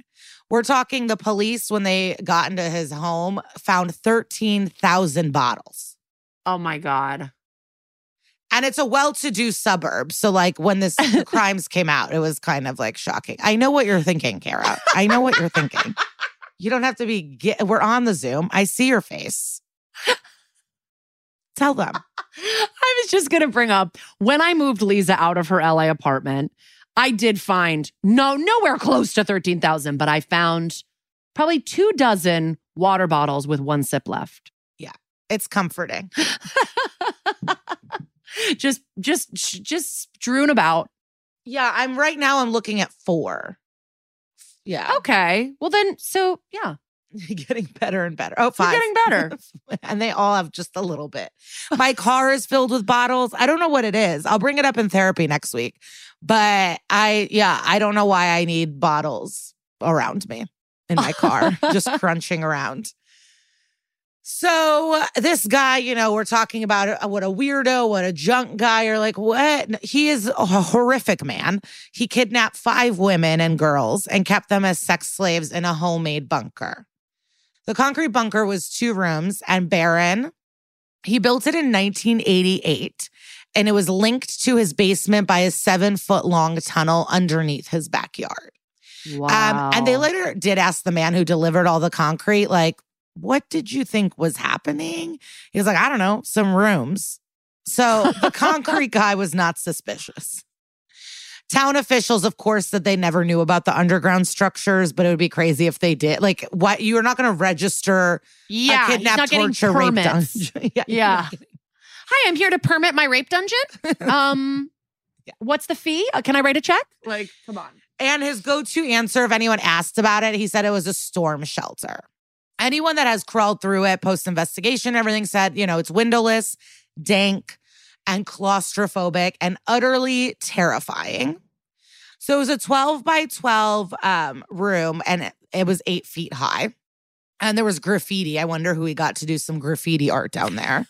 He's like, I have a Banksy down there. yeah i so uh, just so and and again like disgusting there's no comforts there was a strip of foam for sleeping a television set and a bible and then the second room had a portable toilet and then a bathtub that was filled with a garden hose and the Daily News called him the Ju- the Dungeon Dragon, which sounds like something that Jared would like to Mm, be called. In no, and also that's too cool of a name. Like, yeah, you're not the dungeon dragon. Yeah, like that's gonna make him sound like he's dungeons. Dragons aren't real. So that's like, all right. Well, we got Kara wiling out. I just don't. I don't like giving somebody like a name like Ted Bundy was like the mountain murderer. Like it's not like a cool thing to give someone a nickname. Agree, agree, agree. Um, so um basically he would snatch women off the streets over a span of 15 years from 88 to 2002 and Oh literal gosh. snatching. Okay, this isn't hyperbole, snatching. He would cruise in his Mercury Comet um, seeking women from the wrong side of the tracks. So again, picking women that no one would believe or care about or miss. Um, he imprisoned them, raped them, and he kept one of them as long as three years. The victim's age range was about 14 to 53 years old, three teenagers and two women. Oh he picked up God. runaways, addicts, young girls with no, no strong anchors. His wife lived upstairs the whole time. Just like Fritzl. Yeah, he the wife lived upstairs the whole time he had victims. And not only was she just upstairs chilling, she had cancer. And he started doing this after he couldn't have sex with his wife who had cancer. So he that's like the catalyst. So if his wife didn't have cancer, so let's blame this cancer woman. I mean, Now, this is from the Daily News. So I don't know how credible the Daily News is or not. But in the 80s, it said that he had an open affair with a teenager who he brought to family functions as his wife sat by awkwardly. So, yeah, I mean, maybe he was abusive to her too, you know? Like maybe she was like a person that was like, I can't. but the whole uh, family events bringing a I know. like, because everyone's like, oh, he's just a silly guy and a grump of a guy with cans. And it's like, but he is doing weird shit. Like, I have had a fa- I've had a family member bring a affair to a family event, but their wife was not there. We all were there and we're like, this is your friend, but the wife was not there. That which is even like fucked because now he's implying im, im, implicating all of you. Now you have to hold this your Yeah. family members lie because we Yeah. had a friend who would always cheat all the time, and I had to have kind of um uh, an intervention with him because I was like, that's not fair. We're hanging out with this girl constantly. You want us to be friendly with her, and yet we know you're openly cheating on her, and it's not Yeah. fair to us. Like I don't Yeah, like to be put in this position. And I was like, and you have to stop yeah, like lying to all of us. And then he lied to me while I was doing an intervention about him lying and cheating. And I go, I know you're lying to me right now. He goes, Oh, you knew about that? I go, That's what I'm trying to tell you. like, you're lying to your friends, and we all know, and we talk to each other, and it's fucked up. But whatever. People have problems. So, anyways, um, and this relationship with the teen, I guess, inspired his new kidnapping rape hobby. I, I don't know. His wife Yeah. did eventually die of cancer, and then he continued the crime. So you can't really blame because you can't fuck your cancer ridden wife, and then when she's dead, and you could cheat on her. Also, you're already having affairs. I mean, I don't know why I'm asking. I don't know why I'm asking this guy to have like a moral high ground or make sense in any of his behaviors or ethics. Like, I'm just confused why people in the town were were shocked about this when it seems like he was a shitty guy before the crimes came out. Um, he said that he would hold his victims captive to avoid STDs because he needed to cheat, but he didn't want to get STDs. so that's why he held them captive. I mean, you can explain anything away if you're a psychopath. Um, he would chain the women to a steel and uh, to a steel like rod um, for 12 hours or more a day. And then, you know, obviously raped. I already mentioned that. I don't know why I mentioned it again. Mm. And like in the show, he determined when the women could bathe, sleep, and when they were forced to have sex. He had total control over their lives, said County Mm. Sheriff Kevin E. Walsh. He also said that in his 40 years on the job, that this is the most bizarre case. And it that seems to make light of what happened. Bizarre isn't the word that Yeah. I would. Yeah. How about horrific? How about uh yeah, humanity at its bottom? Yeah. Bizarre. You know what's biz- that's not bizarre. Right. Um, yeah, in elementary school, we our principal's name was Doctor Mr. Bizarre. I don't know. Well, I don't know. I was about to say doctor. He was just a Mister. Mr. Bizarre. Mr. Bizarre. I love that. Yeah. That's a fun. I think he was a good cartoon principal. character. I didn't really Yeah. have any issues with him. Um, anyways, but after he would get tired of each woman, he uh, would blindfold them and return her home. And of course, did the classic if you go to the cops, I'll kill you and kill your family and whatever threats. But he wasn't a killer. And so that's like a strange thing. And I would like to see studies, psychology, information on this type of behavior of the letting go. Mm. I'm curious. Yeah, 'Cause it I is a risk. For, yeah, for some people like Ted Bundy, the thrill was all in the murdering, and I think this man is a rapist. And he does, he, yeah, he just, a lot of times I think that a rapist will kill just to cover their tracks. And I guess he thought, I'm scary enough. If I scare them, they'll never go to the cops. Yeah. Um, so September 1988, he lured 14 year old victim into his car. Uh, her family reported her missing, but then uh, they were shocked when she just came home in 1989. So the victim uh, later said that he threatened to kill her brother. So she lied and said she had run away from home. Um, and then in 1995, he kidnapped his next teenage victim. So there was long breaks. Um, it was another 14 year old victim. She was held for two years. And when she went home, she told her mother, but was so terrified that she didn't report the crime. Wow. In 1997, he abducted his third victim, a 53 year old Vietnamese immigrant, and she was held for five months. She went to the police, but said cops were skeptical of her allegations and only made a cursory investigation. I wonder if there was like a language barrier too. And the cops were just like, we don't know what you, you know what I mean? Like in Syracuse, like I don't know if they got like a Vietnamese interpreter, you know? Yeah. Oh, or they were racist too. You're giving Yeah, them a more, uh, yeah. more credit than I think they deserve. Yeah, yeah, yeah. Well, just Um, in the episode, there was a Cambodian immigrant, you know? So it's it's like, yeah. Yeah, this is really a lot of parallels to the Mhm. episode, We're, like very closely. Neal Baer, I think, found this information and gave it a gave it a close close rewrite. Um, so in 2001, um, his wife died, and he grabbed his fourth victim, who was a single mother who was 26 years old at the time. And for me, I'm like, what happened to the kid? Ugh, She's a single mom. yeah. She hurried to the police after she was released after two months and she didn't know his name or address. And since she was blindfolded, like she didn't have the information that they needed, um, but did give a very helpful tip. She told them the car was a 1975 Mercury Comet. Okay. So there was one in the area, but it was someone else's. His was a 1974, but the oh cops my didn't God. bother to broaden their records or search, not even a little bit, to help find this person. Like, what the fuck? Oh my God. They would just believe this eyewitness account of a 1995 and it was a 94. Like, lazy, lazy. Yeah. And at this point, he was 67. And so he was popping Viagra daily to maintain an obsessive rape regime. Ugh. Ugh. October 2002, he took his next victim, a 16 year old um, who he called Mika. He got caught because of this victim. She was 16 years old. She was held captive for four to six months, but she managed to call her sister when he took her along on an errand to his weekly visit to the bottle depot to hand in his cans and bottles.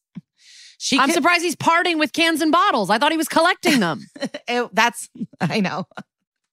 oh my God. He had so many. It was his like main job was collecting cans and bottles and I and making money off of them and hoarding them. I just I just don't get how I get it because the cops suck. But like to have people that are this dirty and careless and gross be able to get away with such like horrific crimes for so long is so strange to me. Um, but she convinced him that she was under his spell and he believed that they were friends. And so he allowed her out of the bunker and into the house, still with padlocks, but like they had a thing going and he started to take her out on outings bowling, bar where she sang karaoke, and always the Bottle Redemption Center was his number one hangout spot. So April 9th, 2003, she managed to like finagle a brief call to her sister. While they were at this bottle depot, she asked to use the phone to call a church and he fell for it. And I bet that's like ego thinking that she was under his spell. The girl actually called her sister and he was arrested as he as he and this girl sat in his car. So he was busted on April 3rd, 2003. Well, the other news said April 9th. So April 2003, I don't know if it was the 3rd or the 9th. Or maybe, yeah, I have no idea. Like, that's why it's hard, no matter how credible the sources are. It's like, I don't know how credible they are. How are there two fucking different dates to his apprehension? Yeah. It's annoying. Okay, so the bottle guy is the worst and has the worst quote ever. And he was like, Oh, I was so shocked. Like, I've known John forever. I've like, John comes with his bottles every fucking week. So he was a regular. But this is the bottle guy's quote. And this is from the New York Times. I feel bad for the victims, but I also feel bad for John. I know there's a good guy in there somewhere. Yeah. Like, let's It's check like the bottle so, guy. It's so intr ingrained to try to find like an excuse for like a fellow man. Like I really do think that. How do you want to find goodness in someone that kidnapped and raped five people? Like, I don't get it. Yeah. Built a bunker, calculated, held for months, threatened. Yeah. Like, what are we he didn't talking just like about? he also didn't just like transform his basement like he dug a tunnel every day that man went in and dug a fucking tunnel and was like this is for my rape dungeon like every day like he was committed to this And this bottle guy's like, I feel bad for him. What about the good parts of his personality? Like, what the fuck are you even talking about? yeah wild In the days after his arrest, he really didn't deem any of his behavior wrong and thought the sex was consensual. All, but if it's consensual, why do you need to lock someone up? Like, what are we? What is happening? Right. But didn't Fritzl say something like that too? He was kind of like, my daughter wanted it, or I needed to do it to keep my daughter like safe from the rest of the world. Like they all have fucking some wacko idea. Also, in the days after uh, the arrest, three other women came forward to say they too were being held hostage and sexually abused in the bunker, which leads to the question of whether the police did all they could to stop and prevent these crimes. Uh, two years before he was apprehended, one victim told them about her experience. Kate Flannery, a director of the Rape Crisis Center of Syracuse, said that the victim in question was a substance abuser and had trouble convincing the authorities that her tale was the truth. Oh Um, the cops say they couldn't do much because she didn't know where or by who. And it's like, yeah, you're supposed to figure that out. You're you're expecting a kidnap victim to let, to give you the address. Like, what are you talking Yeah. about? Also, um, what I think hindered the case was there's a six foot fence that was built around his property by a developer who owned nice houses around his shitty ass house with all this junk and cans. And so they they it made the neighborhood look bad. So these developers built a fortress around his house. So no one could see what he was doing. So it was kind of like he Oh had my secrecy God. too. And then they also found dozens of photographs of girls that the authorities still need to identify.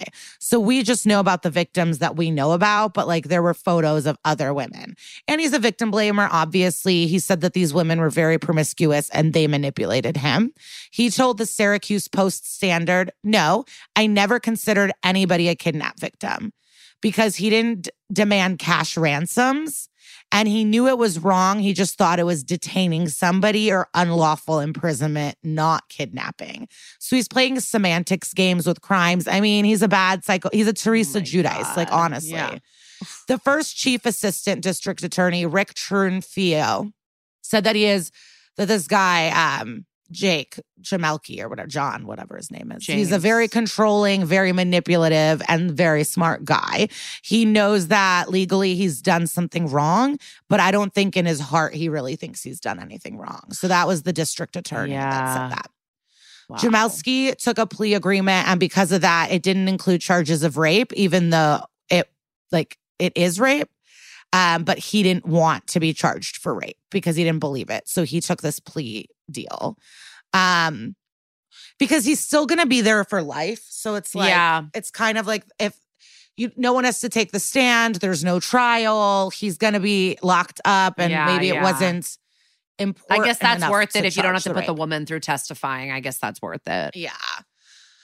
Um, but I I obviously understand like the disappointment of not being charged with things that you obviously did. And it would probably be like per rape as well. You know, it would be a lot of charges. Um, but after months and months, he did admit he he's like, well, I did some things wrong. And the judge Oof. agreed, obviously. So yeah, he pled guilty.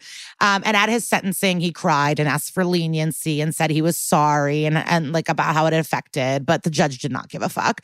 Uh, love Judge Anthony Aloi, who rejected his request and said that he hoped that he died in prison. So I love that. And the judge said, uh, called him a sick coward. He said, You're an evil man. You are a kidnapper and rapist, a master manipulator of people and the truth, but your reign of terror is over.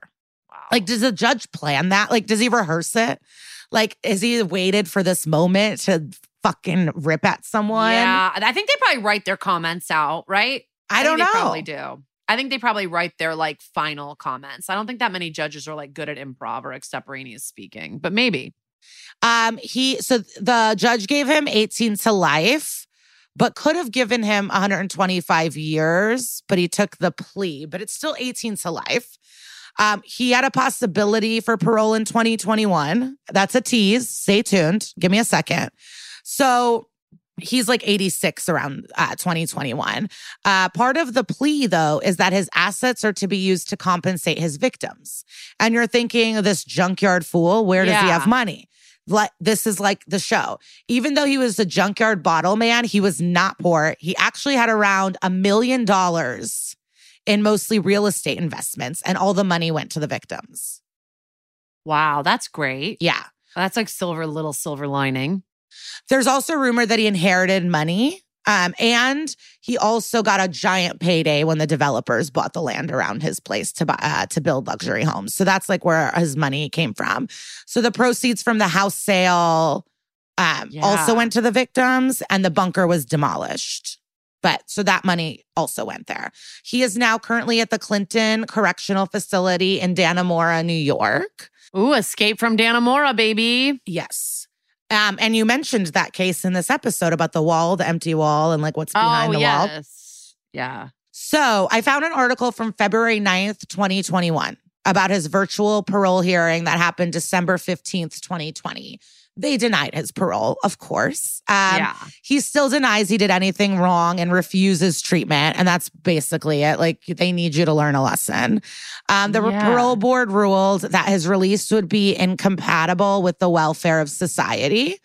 Um, also, after being in prison for 18 years, he did state, I had a bunker and people knew I had a bunker. We partied a lot there, and I was approached every now and then by someone that said it would be a good idea for a friend of hers that's a runaway to be there rather than out on the streets, and that they came and as a trade off, we had sex.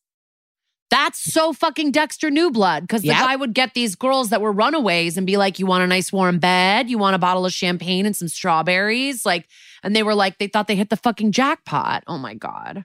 hmm He also made requests in his official prison record to state certain things, and none of them really, I don't understand, but he wanted everyone to know that he gave his victims scented candles.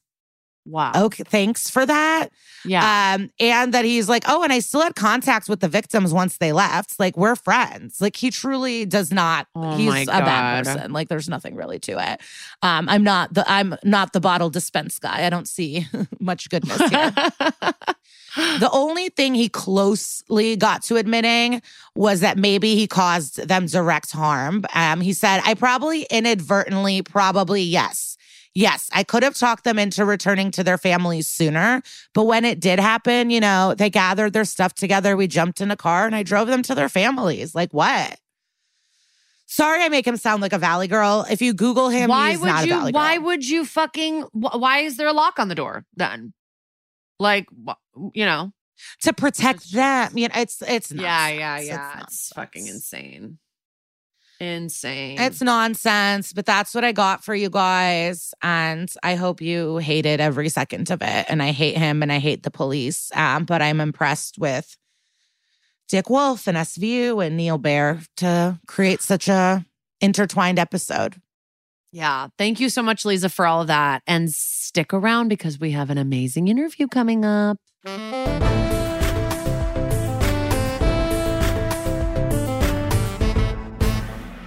You guys, I was truly gagged when this guest said that they would do our podcast. She has a resume that you would not believe. I grew up watching her. Um, she was the star of movies like Pump Up the Volume. She was a voice in Fern Gully. She was in the original Little Women and American Psycho, and recently had a recurring role on Billions. She's truly working, booked, blessed, and so talented. And you guys knew her today as Hillary Barclay. Guys, the one and only Samantha Mathis. Yay. Oh my Samantha. gosh, Samantha, we cannot believe we're talking to an SVU queen. Oh my I goodness. mean- Thank you. I have I have been on the show a few times. yeah. And you're never a tiny part. In fact, I remember when I watched Swimming with Sharks, the, the most recent one you did, when I saw your name in the credits and then the way that they were sort of like not featuring you at the beginning, I was like, oh, well, now I just know she did this. like, I know that she's involved because Yeah. they're not yeah. bringing Samantha Mathis in to just be an assistant that I see in one scene, or like not an assistant, but like a side character that I see in one scene. So unfortunately, your celebrity is ruining plot lines. Oh, well, I suppose that's just how it goes on Law and Order. You know, if a certain level of actor is on the show, they are either a perpetrator or a victim. And Yep. since we started with that episode, the swimming with sharks, I really love the scene where you have all these potions and bottles behind you. Did it look as Oh. pretty in person, or was it just a set and movie magic? Oh no, it was actually really beautiful. Yeah, no, they they uh, they they they surprised me. I mean, not that they wouldn't have incredible sets, but yeah, I walked in there and I was like, oh, nice, nice lab, very very pretty. so many different color potions. Yeah, yeah. Well, and then my thing that I just need to say, you're very, very lucky. And I don't know if you know this, you got to work, you got you were there for the Stabler years, the Amaro years, and the Carisi years. So you got to work with each of the hunk detectives, which Mm. not very many people can have had time with each of those men. So kind of thrilling. Do you have a favorite? Oh golly, I think they're all hunky and delicious. I'm just lucky to keep being asked back over the years. Yeah. So how did like how did your SVU like journey start? Like when you did Control season 5, the show's like sort of on a roll, maybe not quite as well known as it is now. Like did you watch it in advance or were you like, yeah, I'll just do this or, you know, what was what was the vibe with that one? I'm pretty sure at that point Warren Leight had been on the show and you know Warren was on it and then he stepped away from it and then he came back to it. So I'm pretty sure because Warren and I had met when he was looking to produce another play he'd uh, written after Sideman and, and then pivoted to Law and Order. So I'm pretty sure that's when when I was asked to do it. But you know what? With COVID in the last two years, my memory is just I know. crap. What is time? So what is time? Who was I in 2005? Who am I now? I don't know. Um, I was certainly familiar with the show, but uh, I hope I don't disappoint anyone. I've ne- I was never a like weekly junkie, That's fine. That's plenty of people. but plenty but, of people say that. but like it is uh, obviously uh, a notch in any actor's belt to be on the mothership or any one of the law and orders it's like as particularly if you're a, a new york actor which i've now been for um going on 13 years it's like you can't be a new york actor and not get on one of the law and orders it's just right. it's required How was the wedding dress photo shoot?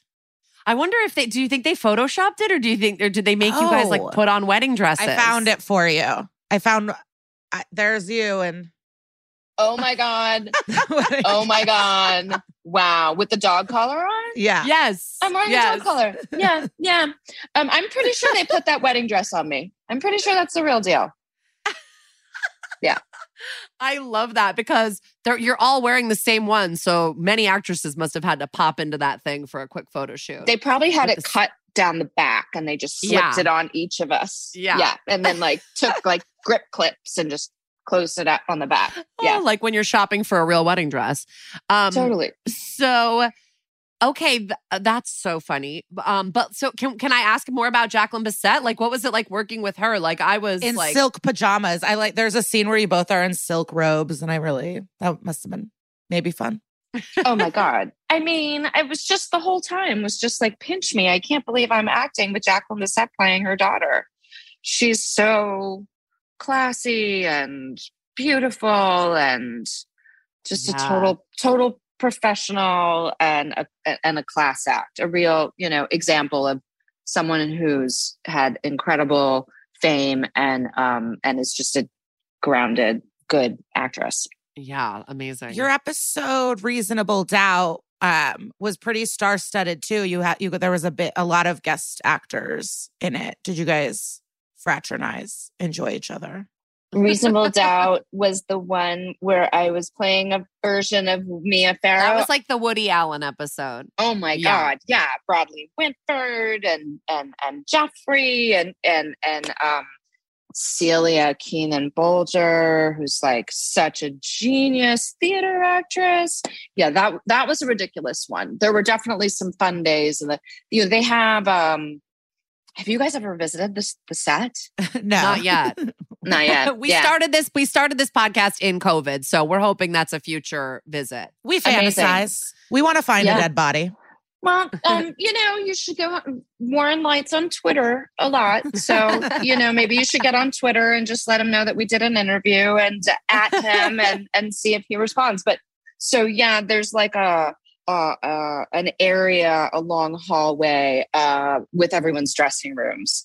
Um, so that was a fun episode to uh, just, you know, lots of like being in the hallways and going in and having chit chats and as as people do when you're shooting and you're in between scenes. But that was definitely a star-studded collection of people in the hallways. Yeah. And you got I'm to not- do a scene in the courtroom, which is kind of one of the iconic SVU moments. Um, do they like is everyone really sitting there or do they cut Oh yeah. like film it in sections? It's okay, wow. I mean, they film in one direction and then they film in the other. Um, But everyone's there. yeah, I mean, you know, sometimes they'll excuse someone for turnaround purposes. Do you guys know what that means? Like, there's a certain amount of time that they have to give us off between right. w- when we finish at the end of the day and when we come back the next morning. So, you know, it's possible that, like, I mean, they definitely shoot the direction Mish- Mariska first. You know, they're going to Yeah. get They're gonna get the the queen's coverage first, right? so I'm not gonna lie. I it, it may be possible that by the time they turned around and and it was you know 12 hours later because these scenes just take forever to shoot. You know, I mean they're Yeah. super they're super fun and iconic, but they're also like every single character gets like a wide shot, a medium shot, a close up shot. And, you know, it's a big show. So they've got two or three cameras going at the same time. But what I'm trying to say is it's possible that maybe someone wasn't on the other side of my coverage um, by the time they got to cross-examining me um, and and i do recall that they saved my cross-examination and the direction of the bench and and myself for the second half of the day which quite frankly um, in a situation like that where you're so dialogue heavy is fantastic because you get to practice and practice and practice and practice off camera before they come in and are like boom you're close up yeah. yeah, but I'm not going to lie. It's in, it's entirely possible that the divine Mariska might have might have been sent home at that point because they have to bring her in so early the next morning, and they got to give her her Yeah. 12 hours off. You know, it's union rules. Yeah.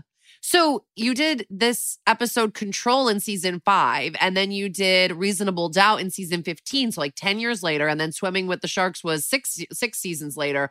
Have you noticed, like, I know if, if you don't remember, it's fine, but like, have you noticed like changes in the show every time you go back? Like anything that like rings different, like the feeling on the set or anything? Or every time you go back, is it like I'm back?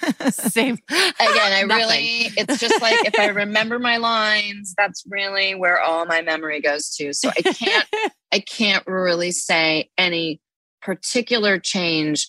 I mean, I would imagine, I guess, the show has just grown more and more in its success.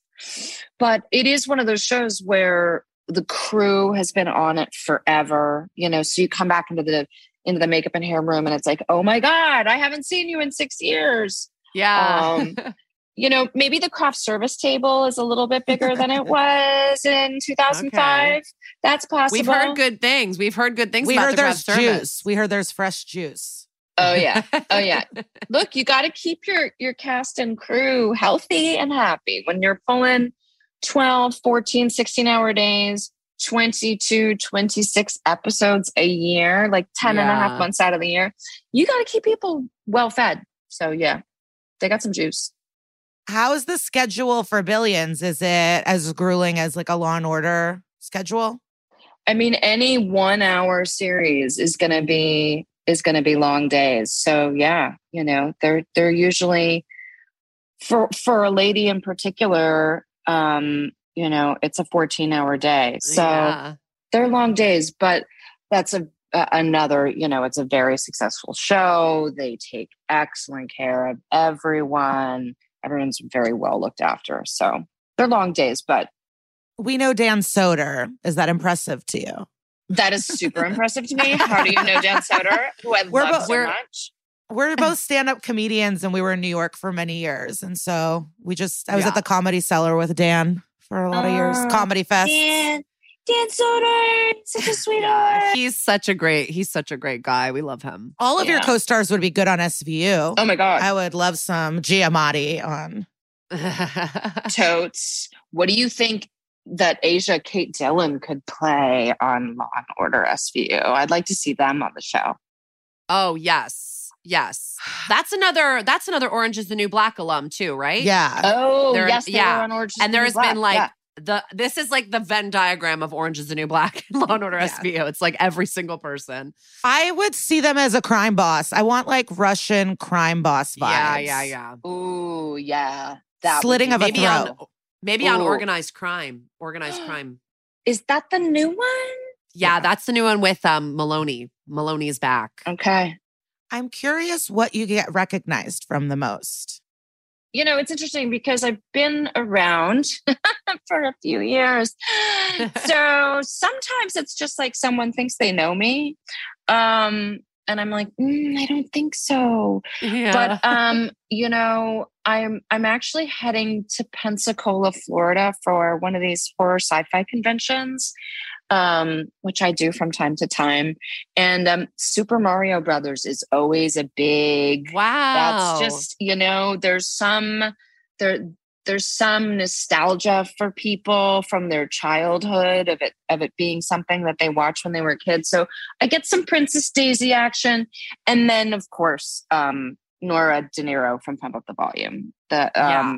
which you know i guess i was like the first crush for a lot of dudes and some women and and women who were around that age and wanted to emulate being as cool as that character was which i wanted to be as cool as that character was. Yeah. um and it's so exciting because i just realized on twitter in the last week that hbo max actually released it. It hasn't been available. It hasn't been streaming anywhere. And so it's finally out I'm going to watch it. I'm really glad that it's back on the internet. I know. I'm curious to see. So, the big problem with it being released in this day and age had been that, like, there's so much incredible music on it. And I guess they hadn't licensed that music in perpetuity. You know, you've got like Leonard Cohen and the Pixies and Lenny Kravitz, and like, it's a crazy good soundtrack. Um, and they didn't have the licensing for it. So, I guess Warner Brothers, now that it's all HBO Max, whatever, it's one big universe. They were, I think it's got the soundtrack. I think it does, but Oh, good. you yeah. have to check it out. Yeah. You did um mention, you know, you've been working and for a while from the night, like doing so much. What are things that have changed in the industry that you like versus nah, bring me back to the 90s? You know, when I started out- out in 1986, um, you know, the, the desired trajectory of an actor was to get to film, you know, and once you got out of television, you didn't want to be in television anymore because you were labeled a television actor. That obviously is not the case anymore. right. It's a whole new landscape. And, you know, in the 80s, independent cinema was just on fire. So it was an incredible time to be making small movies.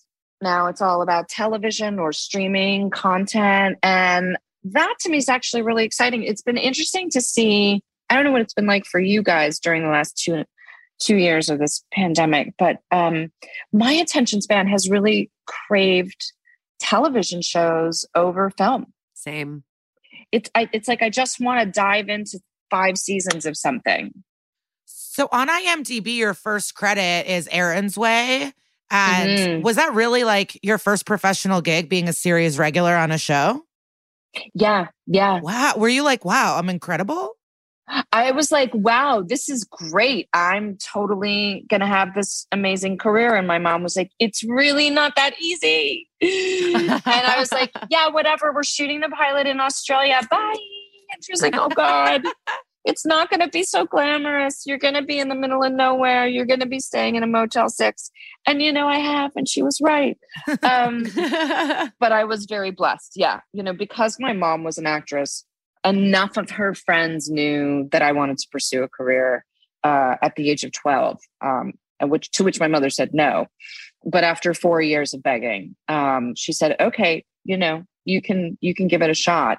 And I knew just enough people from her universe that were like, yeah, I'll read your kid. And within like two months, I got this TV series. It was incredible. Yeah. And then, like, I'm one of these people that have watched you, like, all growing up, like, pump up the volume. This is my life, Little Women, like Fern Gully. You're a voice on Fern Gully. Like, I just can't. It's like, it's, it's just so wild. but, like, but, like, you did this TV show in 88 and by 90 you were on Pump Up the Volume which w- you were a huge leading role. So like that it seems like things went pretty fast for you at the beginning. Well, Aaron's Way was 86. Oh, 86. oh, I'm looking at IMDb. It might be yeah, off. it might it, yeah, it might be off. But um yeah, I mean it was about 3 years and suddenly I was doing my first feature film that we had a big fancy premiere at Grauman's Chinese Theater and suddenly I was an it girl and like having that that yeah. that moment in Hollywood, which was just um, amazing. Did you ever work with your mom? She did a very small role in a TV movie just for fun for us to get to do a scene together. It, it was called Extreme Close Up, and it was produced um, by Ed Zwick and Marshall Herskovitz of um, uh, 30 something fame. They right. produced it, and Peter Horton, who was an actor on that, directed this. And so it was like a really tiny scene. And I was like, Do you want to just come do this for fun? And so she did. We were supposed to do a play together once, and um, and I had to pull out of it. So we didn't oh. really get to act together that much, which is a bummer. And do you do theater a lot? I try to. Um, I mean, you know, I can't afford to do it all the time, but um, I actually just closed in a, a, small musical in New York City. We just finished doing it um, about a week and a half ago, called Whisper House. Um, the music was written by Duncan Sheik. What he did another big musical. He did, he did another Spring Awakening, which Spring was Awakening, incredible. Right. Yes. yes just did you, did either of you see that? Oh, I did. I got fired from fat camp. I was a counselor. I was I was 20 years old. I got fired from fat camp and was they just dropped me off at a bus. And so I had to go to New York City and I saw the sign to Spring Awakening and I went, I have to see it. And I called my dad and I was like, please buy me a ticket to this play. And oh my God. so it was a big moment for me. Sorry to go on and on, but yeah, I saw it and it meant a lot to me to be able to see it yeah. I mean it was revolutionary at the time. It, like the the choreography the whole notion of the juxtaposition between rock and roll music with these kids in german little pinafores in school was was amazing. Anyway yeah so we just did this musical um called whisper house which we were supposed to do um, in 2020, and we were about to go on stage on March the 12th to do our very first performance, oh and Broadway God. shut down, and then we shut down. It, it was an wow. off Broadway show, but so we never did it. We never got to do it. And so it's been a wild time, ladies, because like two years later, we reassemble in New York City in December to start rehearsals. And what happens? Omicron. Omicron. Yeah. And what happens? We have an outbreak in the oh. rehearsal room the second week, and six of us get COVID, including myself. So then we moved to Zoom and we rehearsed on Zoom, which is not ideal aye, aye, in theater. Aye. Took a Christmas break, which was me home with uh, COVID for a week. And then we went back and rehearsed entirely in masks the rest of the time. The first time, well, the first time we were in front of a live audience was only the second time we'd ever done the play seeing each other's faces. It was a wow. wild experience and a miracle because we actually got through the run. We had no understudies. And uh, so if any of the three cast members who didn't get covid got covid we would be shut down. Every day shows in new york were shutting down. I don't know if you guys follow that stuff yeah, but like yeah. so many plays but somehow we made it through. We were like the little play that could. So yeah i just did a play. Um and um, now I'm recovering. and are you like New York till you die, or you enjoy the West Coast and you're like, you'll dabble? I mean, I would uh, look, I grew up in Los Angeles. There are things I really love about it. I love being an actor in LA when I'm working. I don't like being an actor in LA when I'm not working. There's something that's just mentally healthier for me about being on the East Coast. And um, I had been NYC ride or die. Um, but then the pandemic happened and um, I bought this house in the country and was in contract on it um, to have it like to use a little bit of the time, but to also be able to rent it out and and have an Airbnb. Um, and then the pandemic hit, and I moved up here. So I'm living in upstate New York. I'm a country girl now. Whoa.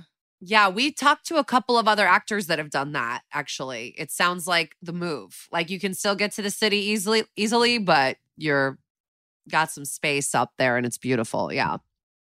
Do you have any other like upcoming projects now that the play is done that you want like our listeners to be sort of uh, eyes peeled for or anything? Well, I did a little part in Pet Sematary in 1969, and that's coming out in April on Paramount Plus. Cool. Okay. Uh, there's a very handsome lad named Jackson White who's the lead of the movie, and, and uh, Henry Thomas and myself play his parents. Okay. Yeah, Cool. yeah. Is it So that'll be- Oh, it's Pet Sematary. yeah. It's meant- Pet Sematary, the origin story. Ooh, So we go wow. back to 1969 and learn even more of the origin of why these pets are possessed.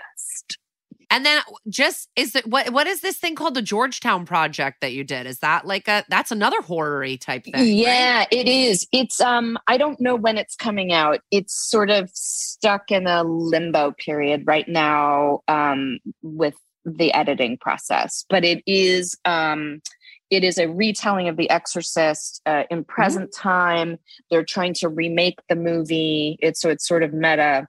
It's about these these people that are trying to remake the movie, and no one wants to touch it because it's cursed. You know, the actual movie when they shot it back in the day, there were several people who died during the production of the movie, and so there's this lore that anyone getting involved with The Exorcist right. could die. So that's what's happening in present time. And so they hire a washed up action star um, to to play the lead, and that's uh, that's Russell Crowe. And he's kind of an alcoholic and a bit of a mess. And then and then you know, is he losing his mind or is he being haunted? And strange things start to happen during the production of the movie. And did weird things happen? And weird things. Oh, did weird things happen while I was there? Yeah. You know, no, but I'm going to tell you that there's like a witchy shop in the Lower East Side, no, in the East Village. And I went there and I talked to some of these white witches and I was like, I'm going to do this thing. And I just need like a candle to protect me. And they were like, uh huh, incredible. And they'd take out a candle and start carving in it. And they were like, what? There's Satan involved. Okay. And they like created this whole candle that had like spells and ointments and sparkles and all these things. I just, I was like, you know what? You can never be too safe. Wow. We love it. We love witchy stuff. She's Wow. badass. I can't believe we got to talk to her. Like I true like I remember watching Pump Up the Volume being like, this girl is so cool. Like, and she like, I don't know. I don't know. And I She's know dated all these hot Hollywood people in the 80s. Like she, and I mean, sorry, the 90s. She's just like very, very cool. and chill. And this rarely happens that people are like, oh, yeah, my mom helped me meet an age. uh, You know, like, yeah. I love that she was able to be like, yeah, my mom was an acting and she knew this person. And then I got booked instead of pretending that doesn't exist. Right. You know? Yeah, yeah. I yeah. just enjoy that. Or when someone goes, oh, yeah, I grew up wealthy or something. Like, it's weird that people aren't honest about that Yeah, and I mean, it So doesn't, That like, was cool. it doesn't demean how much she's worked. I'm sure she's worked very hard. I mean, judging by the fact that she literally started in the late 80s and by the early 90s was like a household name, basically, sounds like she worked fucking hard. Well, it's the Kim Kardashian of it all. Katherine Ryan, um, superstar in London, she was saying, she goes, People are mad at the Kim Kardashian statement. It's not about you. She's not talking to you. She's talking to other rich people who don't do stuff. Yeah, She's yeah, like, yeah. Stop taking it as a personal attack. Like maybe like she doesn't realize people have it different. She is trying to help people get out of jail. Like I think she understands inequality in the world. Maybe not, but I did like that perspective. I just didn't hear someone go, "Yeah, it's not about you." She's not talking about the people that are working hourly, like at you know jobs that fucking exploit you. I think she's talking to like her peers that she went to high school. Yeah, or with. like influencers that are like, I just want to like post post like bikini shots and make a bunch of money, you know? And she's like, you actually have to do a lot more if you want to like get to my level, which is probably true. Yeah, so that was just uh, interesting because everyone, it's like people just rage so hard. It's kind of like my tweet where I go, parents that post their kids constantly. And then it was like, you hate kids, you have no soul. I'm always like, what? Are, that is not what yeah, I wrote. Yeah, yeah. That's People not just, what I wrote. yeah, that's the internet. But like, look, I'm not even like a huge Kim fan or anything. I just like, I fucking hate what Kanye is doing to her right now. So right now I'm on her side about pretty much anything. I didn't love the work comment when I first heard it. I was like, obviously uh, you have to put it in the right context and not everyone's going to take it out of context. But like, he is being such a fucking nightmare continually to her. And I just, uh, I got to support her on that because it's, he's, uh, he's the worst. He is the worst. And I'm glad, not really.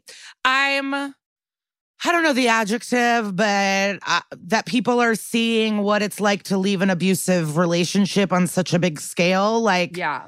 I don't know. I think it's important and it sucks that she has to go through it, but I hope it penetrates people's brains a little bit Mhm. and makes people understand or become empathetic. I don't know. But it's also weird that Pete Davidson's in the middle of it all. I just know. like, what is happening? And he keeps Like, calling out Michael Che, and I'm like, it's so fun. It's so weird. Wait, what's the Michael Che of He- it all? I didn't see he that. just like posted on his Pete or Kanye? Kanye. Oh, wow. Yeah, like it was basically what he he deleted it already, but it was basically like this what he did for Trevor Noah, but he did it for Michael Che. What's the Trevor? I don't know any of this. He just like he it's just his erratic posts. You know how he deletes everything? Like he only ever has like 10 posts up. I don't know. He had one up that was just the Google results of Michael Che. He's always like trying to like poke at Michael Che. I think it's because of the Pete connection, but I don't know. Anyway, what else? What Uh, to this episode, um, I would just say, you know, fucking believe women, even if it's the Yeah. craziest story you've ever heard, because the depths of uh, evil are all around us. Yeah, wow, that's very eloquently put. I mean, No, like, everyone's evil. So, like, it doesn't matter if someone's drunk or the story is wild. Like, I'm sure it's real. I don't know. Yeah. It just sucks to know. But people are always gonna people are always gonna like prey upon people that won't be believed. You know, they they like they're they prey upon people that have like, you know, vulnerabilities. And that's what's so fucked up. We should try to we need to help more people. And And if someone brings a teenager as a date and they're a grown person to a family party, kick them off out of the party. yeah. And it out. just it really did make me not that I wanted like Samantha Mathis's character to not exist, but it did make me realize how much like that this mother did not lo- like she had a lot of resentment for her child because she felt like her child ended her life in a lot of ways. And that's why we need to have choice you know? Like i don't wish that she was didn't exist but you know what i mean? Like the mom was like she ended my modeling career. She ended my relationships. It's like you didn't want a kid. And she's like i didn't have a choice. And it's like well luckily we still for the minute have choice. Who knows how long it's going to take the supreme court to dismantle that but right now we have it also and shout out to Joyelle Nicole Johnson. She was nominated for a Critics' Choice Award this last week or two weeks ago um, for her comedy special on Peacock. Uh, but she brought she um, her clutch on the red carpet said abortion is normal. oh awesome And so she was really pumping up that purse and built her whole outfit and look around her purse. I shouldn't have doubted you, but I really did not know where you were going with that. And I thought you were just going into a shout out for Joyelle. And I was like, okay, right from abortion. No, but I shouldn't have doubted you. I knew there was a tie in.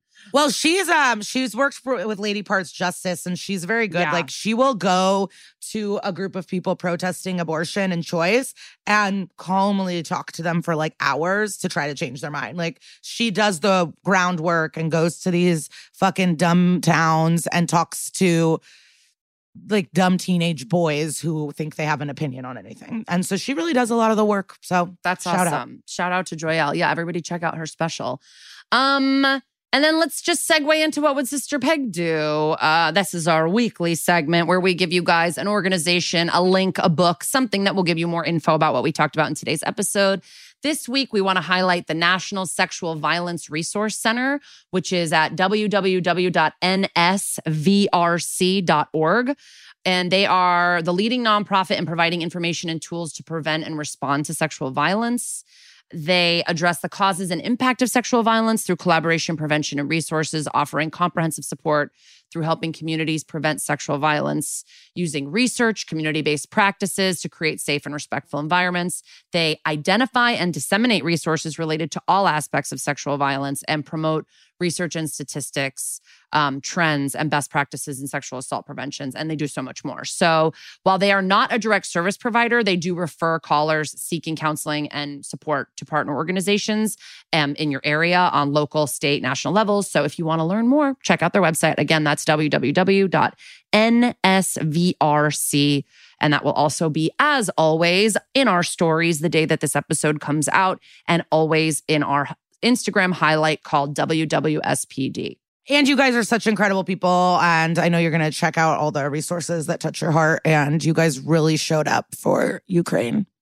Yeah, we earned a bunch of money for the Ukraine, uh, uh, um, more than twenty four hundred dollars, and that was so like so awesome of all of you guys to give. I'm sure people gave, but um, that was just what we counted of the donations that were 50 plus. And uh, you guys are so generous. We love you. And we hope to see you live at our shows. That's messeduplive.com. Check out the live stream, etc. I did run into um, Nick Thune at South by, and he goes, "I love that um, podcasts now at the top have to start with like listing out the thank yous to all the gifts they get. I thought that was funny. Where it's like, and thank you so much for bringing that knitted handbag to the show. it's like, it's true. People are so cool. Um, next week, we got a fucking Warren Leight tongue twister. Remember Me in Quarantine, season 22, episode three Peacock, Hulu, VPN sticks, fire sticks everywhere. VPNs are not sticks, but you've been saying it for so long that I didn't want to change change your mind, but somebody did write into us and I was like, I do know that, but I sometimes I just let Liza go, you know. Um but yeah, get a VPN and watch us illegally across the world. Um we'll see you guys next week. Bye.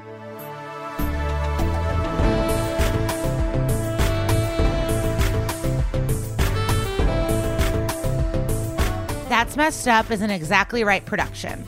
If you have compliments you'd like to give us or episodes you'd like us to cover, shoot us an email at that's messed up pod at gmail.com. Follow the podcast on Instagram at that's messed up pod and on Twitter at messed up pod. And follow us personally at Kara Klenk and at Glitter Cheese.